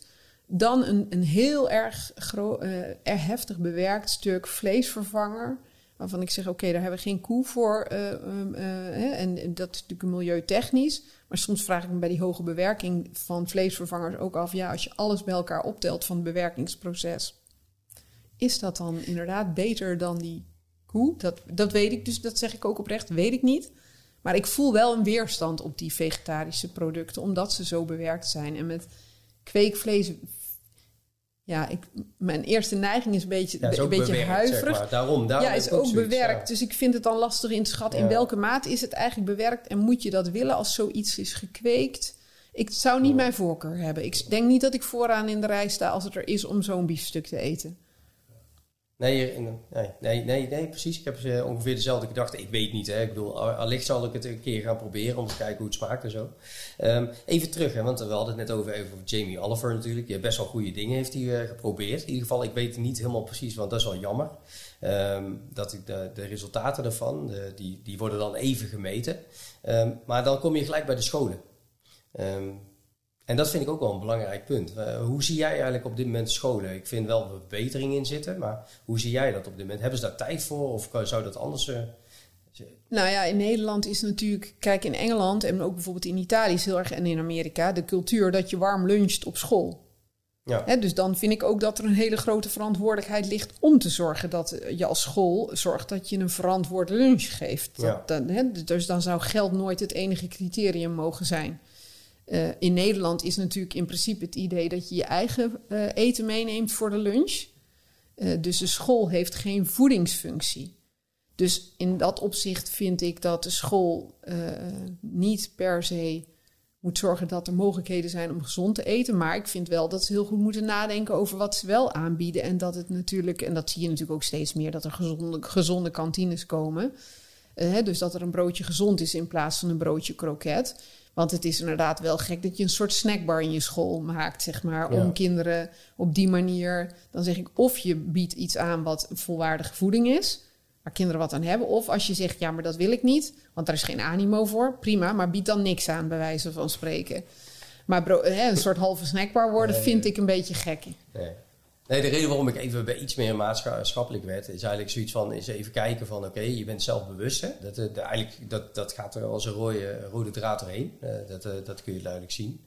Ehm, alleen je ziet ook wel duidelijk patronen, waarin op een gegeven moment ook de landen waar ze heel gezond eten, daar ze langzamerhand toch op de een of andere manier, en dat vind ik wel, hoe, hoe is die ontwikkeling dan ooit gekomen dat bijvoorbeeld de grote M, hè, de, de gele M noem jij hem dan, die dan op een gegeven moment ook in Italië toch, toch daar een bepaalde soort voet aan de grond krijgt.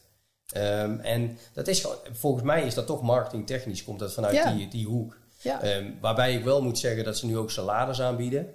En op zich zijn die salades prima, zonder die saus dan weer. Hè? Dat is dan weer een ander verhaal.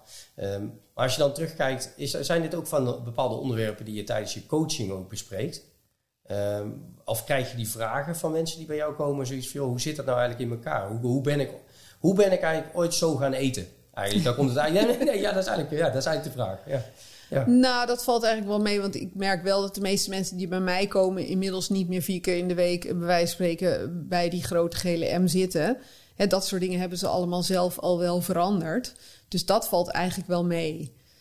Vaak is het juist meer van ja, dat soort dingen doe ik allemaal niet. Maar waarom ga ik dan wel? Hè? Dan heb ik een hele gezonde maaltijd gekookt. En dan ga ik s'avonds vervolgens een hele zak eh, eh, of een hele reep chocola weg zitten eten. Of chips zitten Ja. eten. Terwijl ik dan de hele dag gezond bezig ben. Hoe kan dat?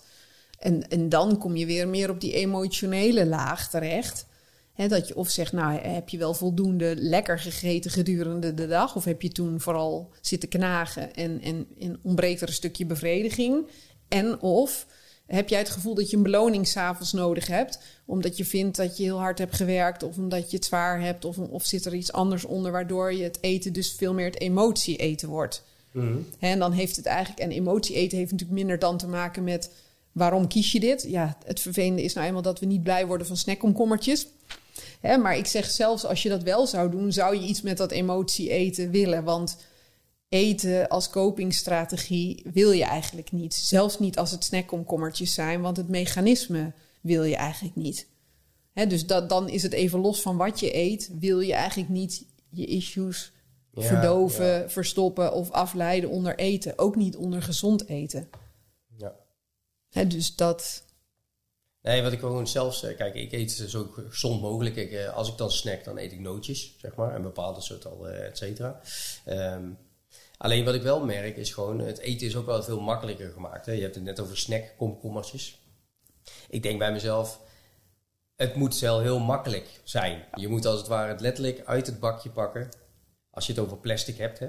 Of je pakt gewoon een komkommer. Die tegenwoordig zonder plastic worden gemaakt. eh, of worden geleverd dan. Ook al heb ik daar nog steeds wel mijn vragen over. Omdat er wel eens een onderzoek is geweest dat er meer komkommers weggegooid worden. Omdat ze vaker eh, beschadigingen krijgen eh, zonder plastic dan met plastic. Maar dat maakt niet uit. Maar in principe zou je thuis ook gewoon tien stukjes komkommer gewoon af kunnen snijden. Op een bordje. En dan heb je eigenlijk als het ware hetzelfde. Ja. En dat, eh, dat, dat merk ik ook wel. Ehm, ik, vind, ik vind wel grappig dat, dat er zoveel dingen worden eruit gevonden, zeg maar commercieel gezien. Terwijl eigenlijk de essentie van het verhaal blijft, stop er tijd in. Ja. En dat is één ding wat, eh, wat wij thuis bijvoorbeeld hebben gedaan. Weet je, we, we koken voortaan samen. Waardoor de beleving van het bereiden wordt een ander verhaal. Het is Ja. niet van, rottig gezegd, niet eh, om, eh, maar moeder de vrouw. Ja, even stigmatiseren. ja, ja. nee. Moeder de vrouw staat in de keuken te koken. Het gezin zit binnen. Ja. Vervolgens stigmatiseren we ook nog min of meer dat vrouwen eh, slank moeten zijn. En ze moeten een bepaald, eh, dat zie je ook al in al die tijdschriften. En daar, daar kunnen we het allemaal over hebben. Op een gegeven moment had je ook een zanger, eh, ik weet niet meer hoe die heette, die had... Big Girls Are Beautiful, heet die, had hij op een gegeven moment gemaakt. Waar ik op een gegeven moment, ja, het was niet mijn nummer, maar ik vond op zich het statement ervan, vond ik wel oké. Alleen toen op een gegeven moment had ik het thuis over, toen ook dat ik deze podcast met jou ging doen. En, en mijn vriendin zei ook, oh leuk, en dit en dat. En, en, eh, en toen zei ik van, en weet je nou, een van die anekdotes die direct naar voren kwam toen ik jou aan de lijn had, was de anekdote dat mijn vriendin op een gegeven moment eh, zei van, joh, ik moet wel iets minder gaan eten. Hè? Zij houdt van snoepen. Ehm, daar gaan we nu vragen bij stellen natuurlijk. Wil je nou eens echt gaan definiëren, cijfer geven, watgene wat je snoept, waar je het nou van vindt. Maar op een gegeven moment was ze dus inderdaad, loopt ze. Maar dat krijg je dus ook op het moment dat iemand gaat benoemen. En dat vind ik wel een interessant. Daar heb ik zelf ook over nagedacht. Hè? Want op een gegeven moment zei ik, ga een koekje pakken. ik weet niet of een koekje was trouwens, maar ik noem even koekje.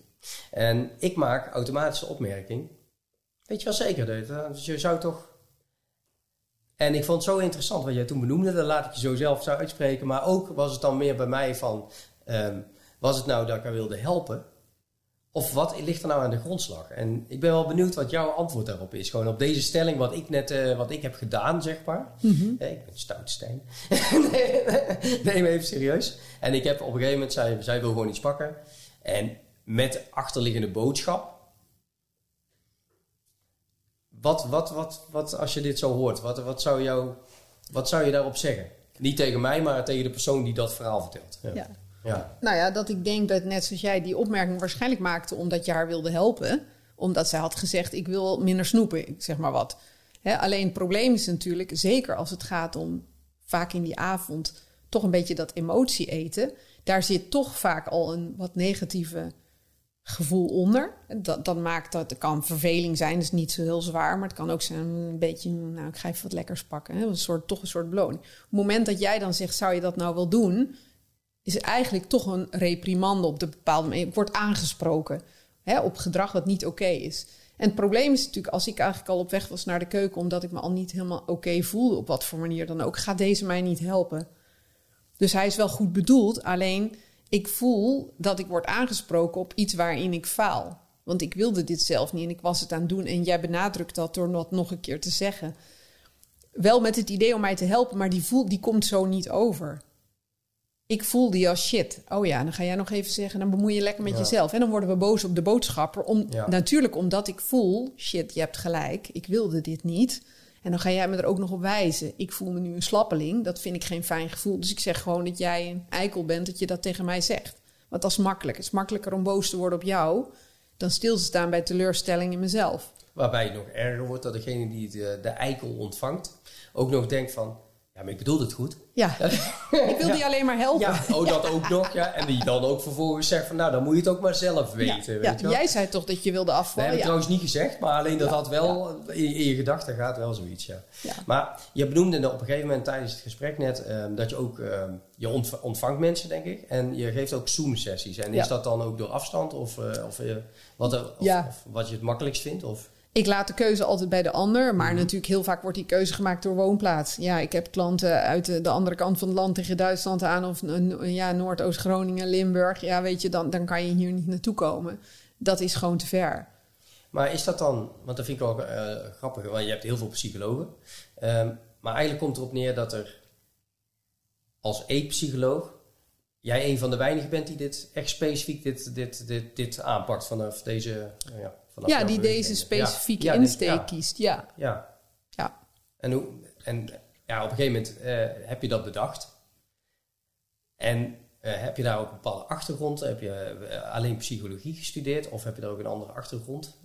Nee, inderdaad, die psychologie. En wat ik dus zei, vanuit die eigen interesse voor voeding. En dat ik dacht, volgens mij, iedereen probeert het via een dieet te doen. Maar als je iets kunt veranderen in je mindset over eten, aan de bron dus iets verandert in plaats van aan de uitkomst Ehm, dan is er veel grotere kans van succes.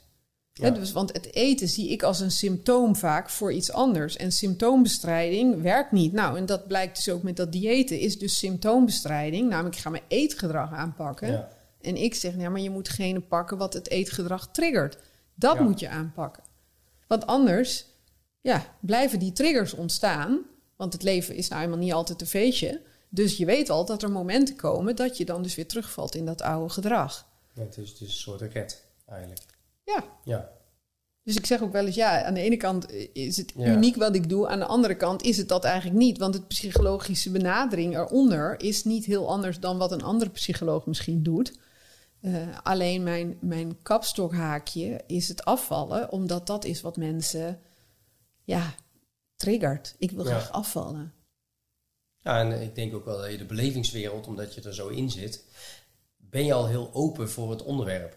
En ik denk dat als je naar uh, iemand uh, die uh, gewoon andere soort problematiek aan helpt, of die, um, ik denk dat het wel vaak erop neerkomt dat, dat die een beetje zoekende is van hoe moet ik dit nu aanpakken of gaat standaardiseren. Ja. En als ik zelf ergens een hekel heb in het algemeen, is het standaardiseren. Er zijn als, je kan alles standaardiseren en eh, dat, dat, dat, dat werkt volgens mij niet. En elk mens is anders. En dat, dat maakt ook wel uniek. Maar als, uh, als jij, ehm, kort, ehm, op een gegeven moment iemand heeft een eetprobleem, um, gaat zoeken.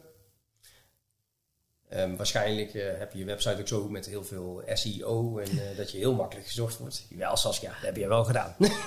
nou, ik ben ook niet zo van de techniek, dus daar moet ik eigenlijk okay. allemaal nog wat meer aan doen. Maar, uh, maar goed, ja. vooralsnog is dat nog niet erg nodig. Dus, maar ik en, snap wat je bedoelt. Ja. Ze sturen je een mailtje, meestal mail of meestal telefoon? Uh, nou, meestal mail of wat je op mijn website kan je ook zelf. Want wat ik eigenlijk altijd doe, is mensen, uh, zeker als het één op één traject overweegt, zeg maar, mm. dus echt één op één coaching, niet het online, zeg ik altijd doen we een ken kennismakingsgesprek, een vrijblijvend. Omdat een van de belangrijkste factoren is natuurlijk gewoon de klik. Het is in de psychologie in het algemeen. De relatie tussen de psycholoog en de cliënt is een van de grootste succesfactoren. Ja. Bepaalt voor bijna de helft het resultaat van, uh, van, de, van de sessies. Dus ik vind altijd dat, er een, dat we een klik moeten hebben. Plus, ik vind het trouwens heel belangrijk wat je nu benoemt, hè? Dat je echt een klik moet hebben. Ja. Want ik denk dat um, voor 90% mensen die hulp nodig hebben, um, ergens naartoe gaan en eigenlijk gewoon denken van, is er nu een klik ja of nee? En ik denk dat de, de verantwoordelijkheid daarin, omdat degene die behulpbehoevend is, daar weinig verstand van heeft, denk dat ook wel grotendeels de verantwoordelijkheid bij de psycholoog zelf, of in ieder geval degene die de hulp aanbiedt, ligt. Ja, hoewel het natuurlijk lastig is, want ik, ik kan alleen beoordelen of ik met jou een klik voel. Misschien denk jij wel, wat is dit voor een raar mens? Ga je straks zeggen, hier wanneer zich, nou, dat is echt... Uh, ja, dan... ik denk, nou, volgens mij ging dat wel... dus ik kan natuurlijk niet in jouw hoofd kijken. Nee, oké, ja. Dus in die zin is die verantwoordelijkheid wel, ligt die wel bij de cliënt zelf. Tuurlijk, als ik hem niet voel, zal ik vanuit mijn kant uitspreken van joh, volgens mij moeten we dit niet doen, want ik, ik, ik voel hem niet. Um, en het is ook belangrijk om goed te achterhalen. Ik bedoel, ik had vorige week een gesprek met iemand die heel duidelijk gewoon toch meer baat had. Dat was overigens een man. Bij, uh, bij een goede diëtist die zou meekijken naar zijn eten. Dus dan zeg ik, joh, volgens mij moet je helemaal niet in een, in een traject gaan met mij. Want dat is volgens mij niet wat je nodig hebt. Nee dus ik doe altijd met uh, dat, dus dat kennismakingsgesprek is van twee kanten om te kijken van behalve de klik, ben jij ook op de goede plek bij mij? En soms als iemand echt op wat we dan noemen een eetstoornis zit of daar heel dicht tegenaan zit of mhm. hele zware traumaproblematiek, dan zeg ik ook zeker als iemand niet naar mij toe kan komen, ik weet niet of Zoom hè, de of we dit moeten doen. Ik snap wat je zegt. En soms beginnen mensen wel bij mij, omdat ze die stap anders te groot vinden, maar het in overleg. Um, dus het is altijd, en mensen kunnen die, uh, die afspraak altijd uh, inplannen gewoon. Dus op mijn website kun je dus zelf zo'n afspraak maken. Dus op die manier krijg ik vaak uh, gesprekken in mijn agenda gewoon staan. Dat we zo'n kennismakingsgesprek hebben. En dan moeten ze ook altijd een vragenformulier invullen, waarbij ik een beetje al natuurlijk een soort voorinformatie heb van hé, hey, waar zit iemand en wat wil ik uitvragen in dat gesprek. Want dat vind ik heel belangrijk. Dat je, kijk, ik kan wel denken dat ik door heb wat jouw issue is, maar als jij er anders in zit. Ja, als jij zegt, nee, maar ik vind echt, uh, ik wil gewoon uh, beter eten en, en, meer sporten, weet ik veel. Dan, dan ben je niet bij mij aan het goede adres. Want dan hebben we een ander idee over waar de issue zit. Dus eigenlijk uh, het makkelijkste is, als je zo snel mogelijk eigenlijk contact met jou wil of een gesprek, is eigenlijk die vragenlijst kijken op de website, dan plannen wanneer je kan. Ja. En dan kun je ook gelijk kijken of het inderdaad een match is, ja of nee. Ja, en op de, de website krijg je daar natuurlijk al een idee, want daar werk ik natuurlijk voorbeelden uit. Dus dan kan je zeggen, hé, hey, dat zeggen mensen dan ook, hey, dat las ik. En mijn stukjes op LinkedIn en zo, dan zeggen ze, hé, hey, dat herken ik. Dat voelt alsof het over mij gaat. Nou ja, dan weet je van, hé, hey, dit is dus, hier zit ik goed. En daar heb ik ook, door die stukjes herkennen mensen ook, oh, oh shit, maar ik zit ook s'avonds zo te eten. Misschien is dit proces wat zij hier beschrijft, dat is misschien eigenlijk wel een beetje wat er bij mij gebeurt. Dus vaak maakt dat ook iets in ze wakker van, oh, misschien is het toch niet zo simpel als dat ik geen chocola moet kopen. Want als ik dit zo lees, dit is eigenlijk hoe ik me voel. Dus vaak in die stukjes komt al het besef van. En vanaf hoe oud eigenlijk? Uh, nou, in principe zit daar geen, heb ik geen leeftijdsgrens. Het is wat ik in het begin zei, dat mijn ervaring helaas is. Ik heb een paar nu uh, wat jongere dames van rond de 30. En dan zeg ik ook altijd: fijn dat je er nu al bent. Want dan is het patroon minder oud dan wanneer je over 15 jaar. Dan heb je dat nog weer verder. Ja. Hè, dat patroon nog verder ingesleten. Is nog moeilijker. Plus de schade aan je lijf als je weet ik hoeveel diëten hebt gedaan. Of juist geen diëten hebt gedaan. Ja. Eh, dus in principe zit daar geen leeftijdsgrens eh, aan. Anders dan dat ik zeg, tot heden doe ik geen kinderen, zeg maar. Nee, oké, maar ja, vaak die problematiek, als ik, als ik gewoon kijk, dan begint dat pas iets later. Hè? Dan, uh, dus, nou, ja, ik, ja, wat ik zei in het begin. Die, ja, voor, voor in ieder geval dat het zich ontwikkelt. Dat, het zichtbaar is. en dat, is natuurlijk het jammere soms. Hè? Want ik denk dat het bij veel meisjes in de puberteit al begint. Dus vanaf een jaar of 12, 13 begint dit thema te spelen. Super beïnvloedbaar. Precies. En ja, dan uh, eigenlijk zou je juist heel graag, denk ik, dat zeker veel jonge meiden gebaat zouden zijn bij een stukje begeleiding op dat. En dan niet op eten, maar hè, op zelfbeeld, lichaamswaardering. Dat dat gewoon wat steviger wordt. Uh, zodat ze niet mee uh, gaan in die slipstream van je moet de slangste en de mooiste zijn. En, nou ja, wat je vaak ziet is dat, dat er veel dezelfde kleding, dezelfde houding, ze moeten allemaal hetzelfde doen. En dan krijg je op een gegeven moment, krijg je natuurlijk ook, omdat ze allemaal hetzelfde doen, krijg je al heel snel onderscheid tussen uh, bepaalde figuren. Ja. de ene is slank en dit en dat. En op de een of andere manier is dat ergens ontwikkeld. Terwijl volgens mij, als je echt kijkt naar de opbouw, is het vaak zo dat er bepaalde vorm moet zijn om goede kinderen te kunnen, et cetera. Als je echt heel, heel erg primitief zou gaan kijken. Maar goed, laten we dat niet doen. Maar uh, dat vind ik wel heel interessant. Nee, ik wil je heel erg bedanken voor het gesprek. Uh, ja, uh, wij zijn van de vergeten groepen. Hè? Dus we zijn eigenlijk bezig om uh, meer inzicht te bieden voor ouders, maar ook kinderen. Maar ik denk dat dit ook vond een heel interessant onderwerp. Um, ook omdat ik zelf op een gegeven moment heb gedacht van, joh, ik wil zelf iets anders. Hè?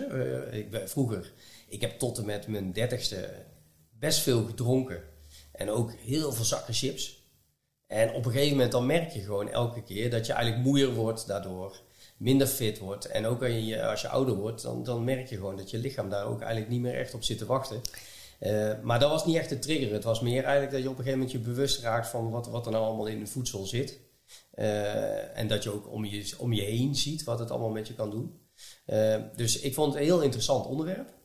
Um, iedereen kan ik adviseren. Joh, zo, ja, die iedereen wil ik niet zeggen. Anders dan staat die storm voor je huis. Nee, maar Joh, uh, je kan heel makkelijk dus die vragenlijst invullen en uh, ga gewoon een gesprek aan. Daarnaast vond ik je website ook wel heel erg. ja, ik gaf heel veel inzicht in van oké, heb ik, je hebt niet zo snel echt een probleem. Hè? Ik bedoel, als je ziet van oké, ik ben op de goede weg.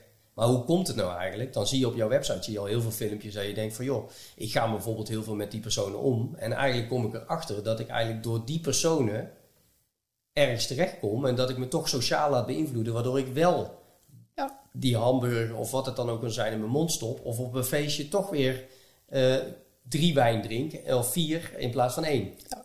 Nou ja, zijn allemaal keuzes. Ja, ja, Dat online programma is daar dus ook eigenlijk. Hè, dus ik zeg ook altijd tegen mensen: die één op één coaching is als je echt merkt dat er een, een diepere laag onder zit, waar je zelf niet makkelijk uitkomt. Want voor mensen die meer omschrijven wat jij hebt. Hè? Dat je zegt, je wil gewoon beter begrijpen wat zit er in voeding. Wat doet het eigenlijk met mijn lijf? Wat heeft een lijf eigenlijk nodig? Hoe ga ik met mezelf om? Uh, hoe zit het met sociale controle? Uh, uh, wat doe ik om het mezelf makkelijker te maken? Om me prettiger te voelen? Daar zit ook heel veel in dat online programma. Dus dan heb je niet eens altijd die één op één coaching nodig. Want die is natuurlijk ook, daar hangt ook echt een ander prijskaartje aan. En dat is eigenlijk ook lang niet altijd nodig. Dus als je zelf zegt van goh, ik, merk, ik heb niet per se heel veel overgewicht of heel veel issues, maar ik merk wel dat ik toch meer wil begrijpen hoe mijn eetgedrag in elkaar zit, kan je met dat online programma eigenlijk ook al een heel eind uit de voeten komen. Ja, mooi ook dat je dat prijskaartje. Dat is ook een van de dingen die wij uh, natuurlijk aan het doen zijn. Omdat we merken dat het klassenverschil en ja. qua geld. Hè, ik bedoel, we zitten toch in een wereld waar als je veel geld hebt, ja, dan is alles iets makkelijker allemaal voor, voor elkaar te boksen als je hulp nodig hebt. Ja. Um, en dat is uh, ja, mooi, die online coaching ook. Dus dat je gewoon kan kijken van oké, okay, waar ligt het bij mij aan en ga daar zelf mee aan de slag. En daar kom je al een heel eind in. En één, eh, één tip dan in het algemeen die ik altijd denk van, doe het stapje voor stapje. Ja, ik zeg altijd doe zo klein mogelijke stapjes. Doe eigenlijk een stapje waarvan je zegt, ja, maar dat stelt niks voor. Top, doe dat dan. En doe er volgende week weer een. Want als je tien stapjes doet die niks voorstellen, ben je wel tien stapjes verder. Zonder dat je heel veel moeite. Mensen zeggen wel eens tegen mij van, uh, ik ga niet meer snoepen. En dan zeg ik, nooit meer, als in de rest van je leven, mm. nooit meer snoepen. als je het al zo formuleert, denk je, dan gaan ze me al een beetje moeilijk aan. Ik zeg, nou ja, dat is wat je zegt nu, toch? Ja, nee. Oké, ik ga nooit meer snoepen. Ik zeg, maar dat is best wel drastisch, toch? Dus je gaat nooit meer chocola eten. Ik zeg, als je nou eens begint met om de dag. Ja, maar dat is nog heel veel. Ik zeg, maar dat is de helft van wat je nu doet, toch? Ja, ik zeg, in één dag niet snoepen als je weet dat het morgen weer wel mag. Dat is niet zo moeilijk. Ja. En dus maar één avond dat je denkt, oh, ik wil het wel. Nou ja, morgen mag ik weer. Maar nooit, het is wel heel erg lang. Dus zoek het niet in te extreem. Want hoe extremer het is, hoe groter de kans dat je het op wilskracht moet doen. En dat het maar tijdelijk is. En dan val je weer terug. En dus Stapje kleine stapjes is inderdaad... Veel kleine stapjes maken een grote stap. Nou, dankjewel. Graag gedaan. Dan eh, ronden we het hierbij af. Ja. Ik wil je nogmaals bedanken. En ja, iedereen veel succes met, eh, met het eetpatroon. Ja, zeker weten. Dankjewel.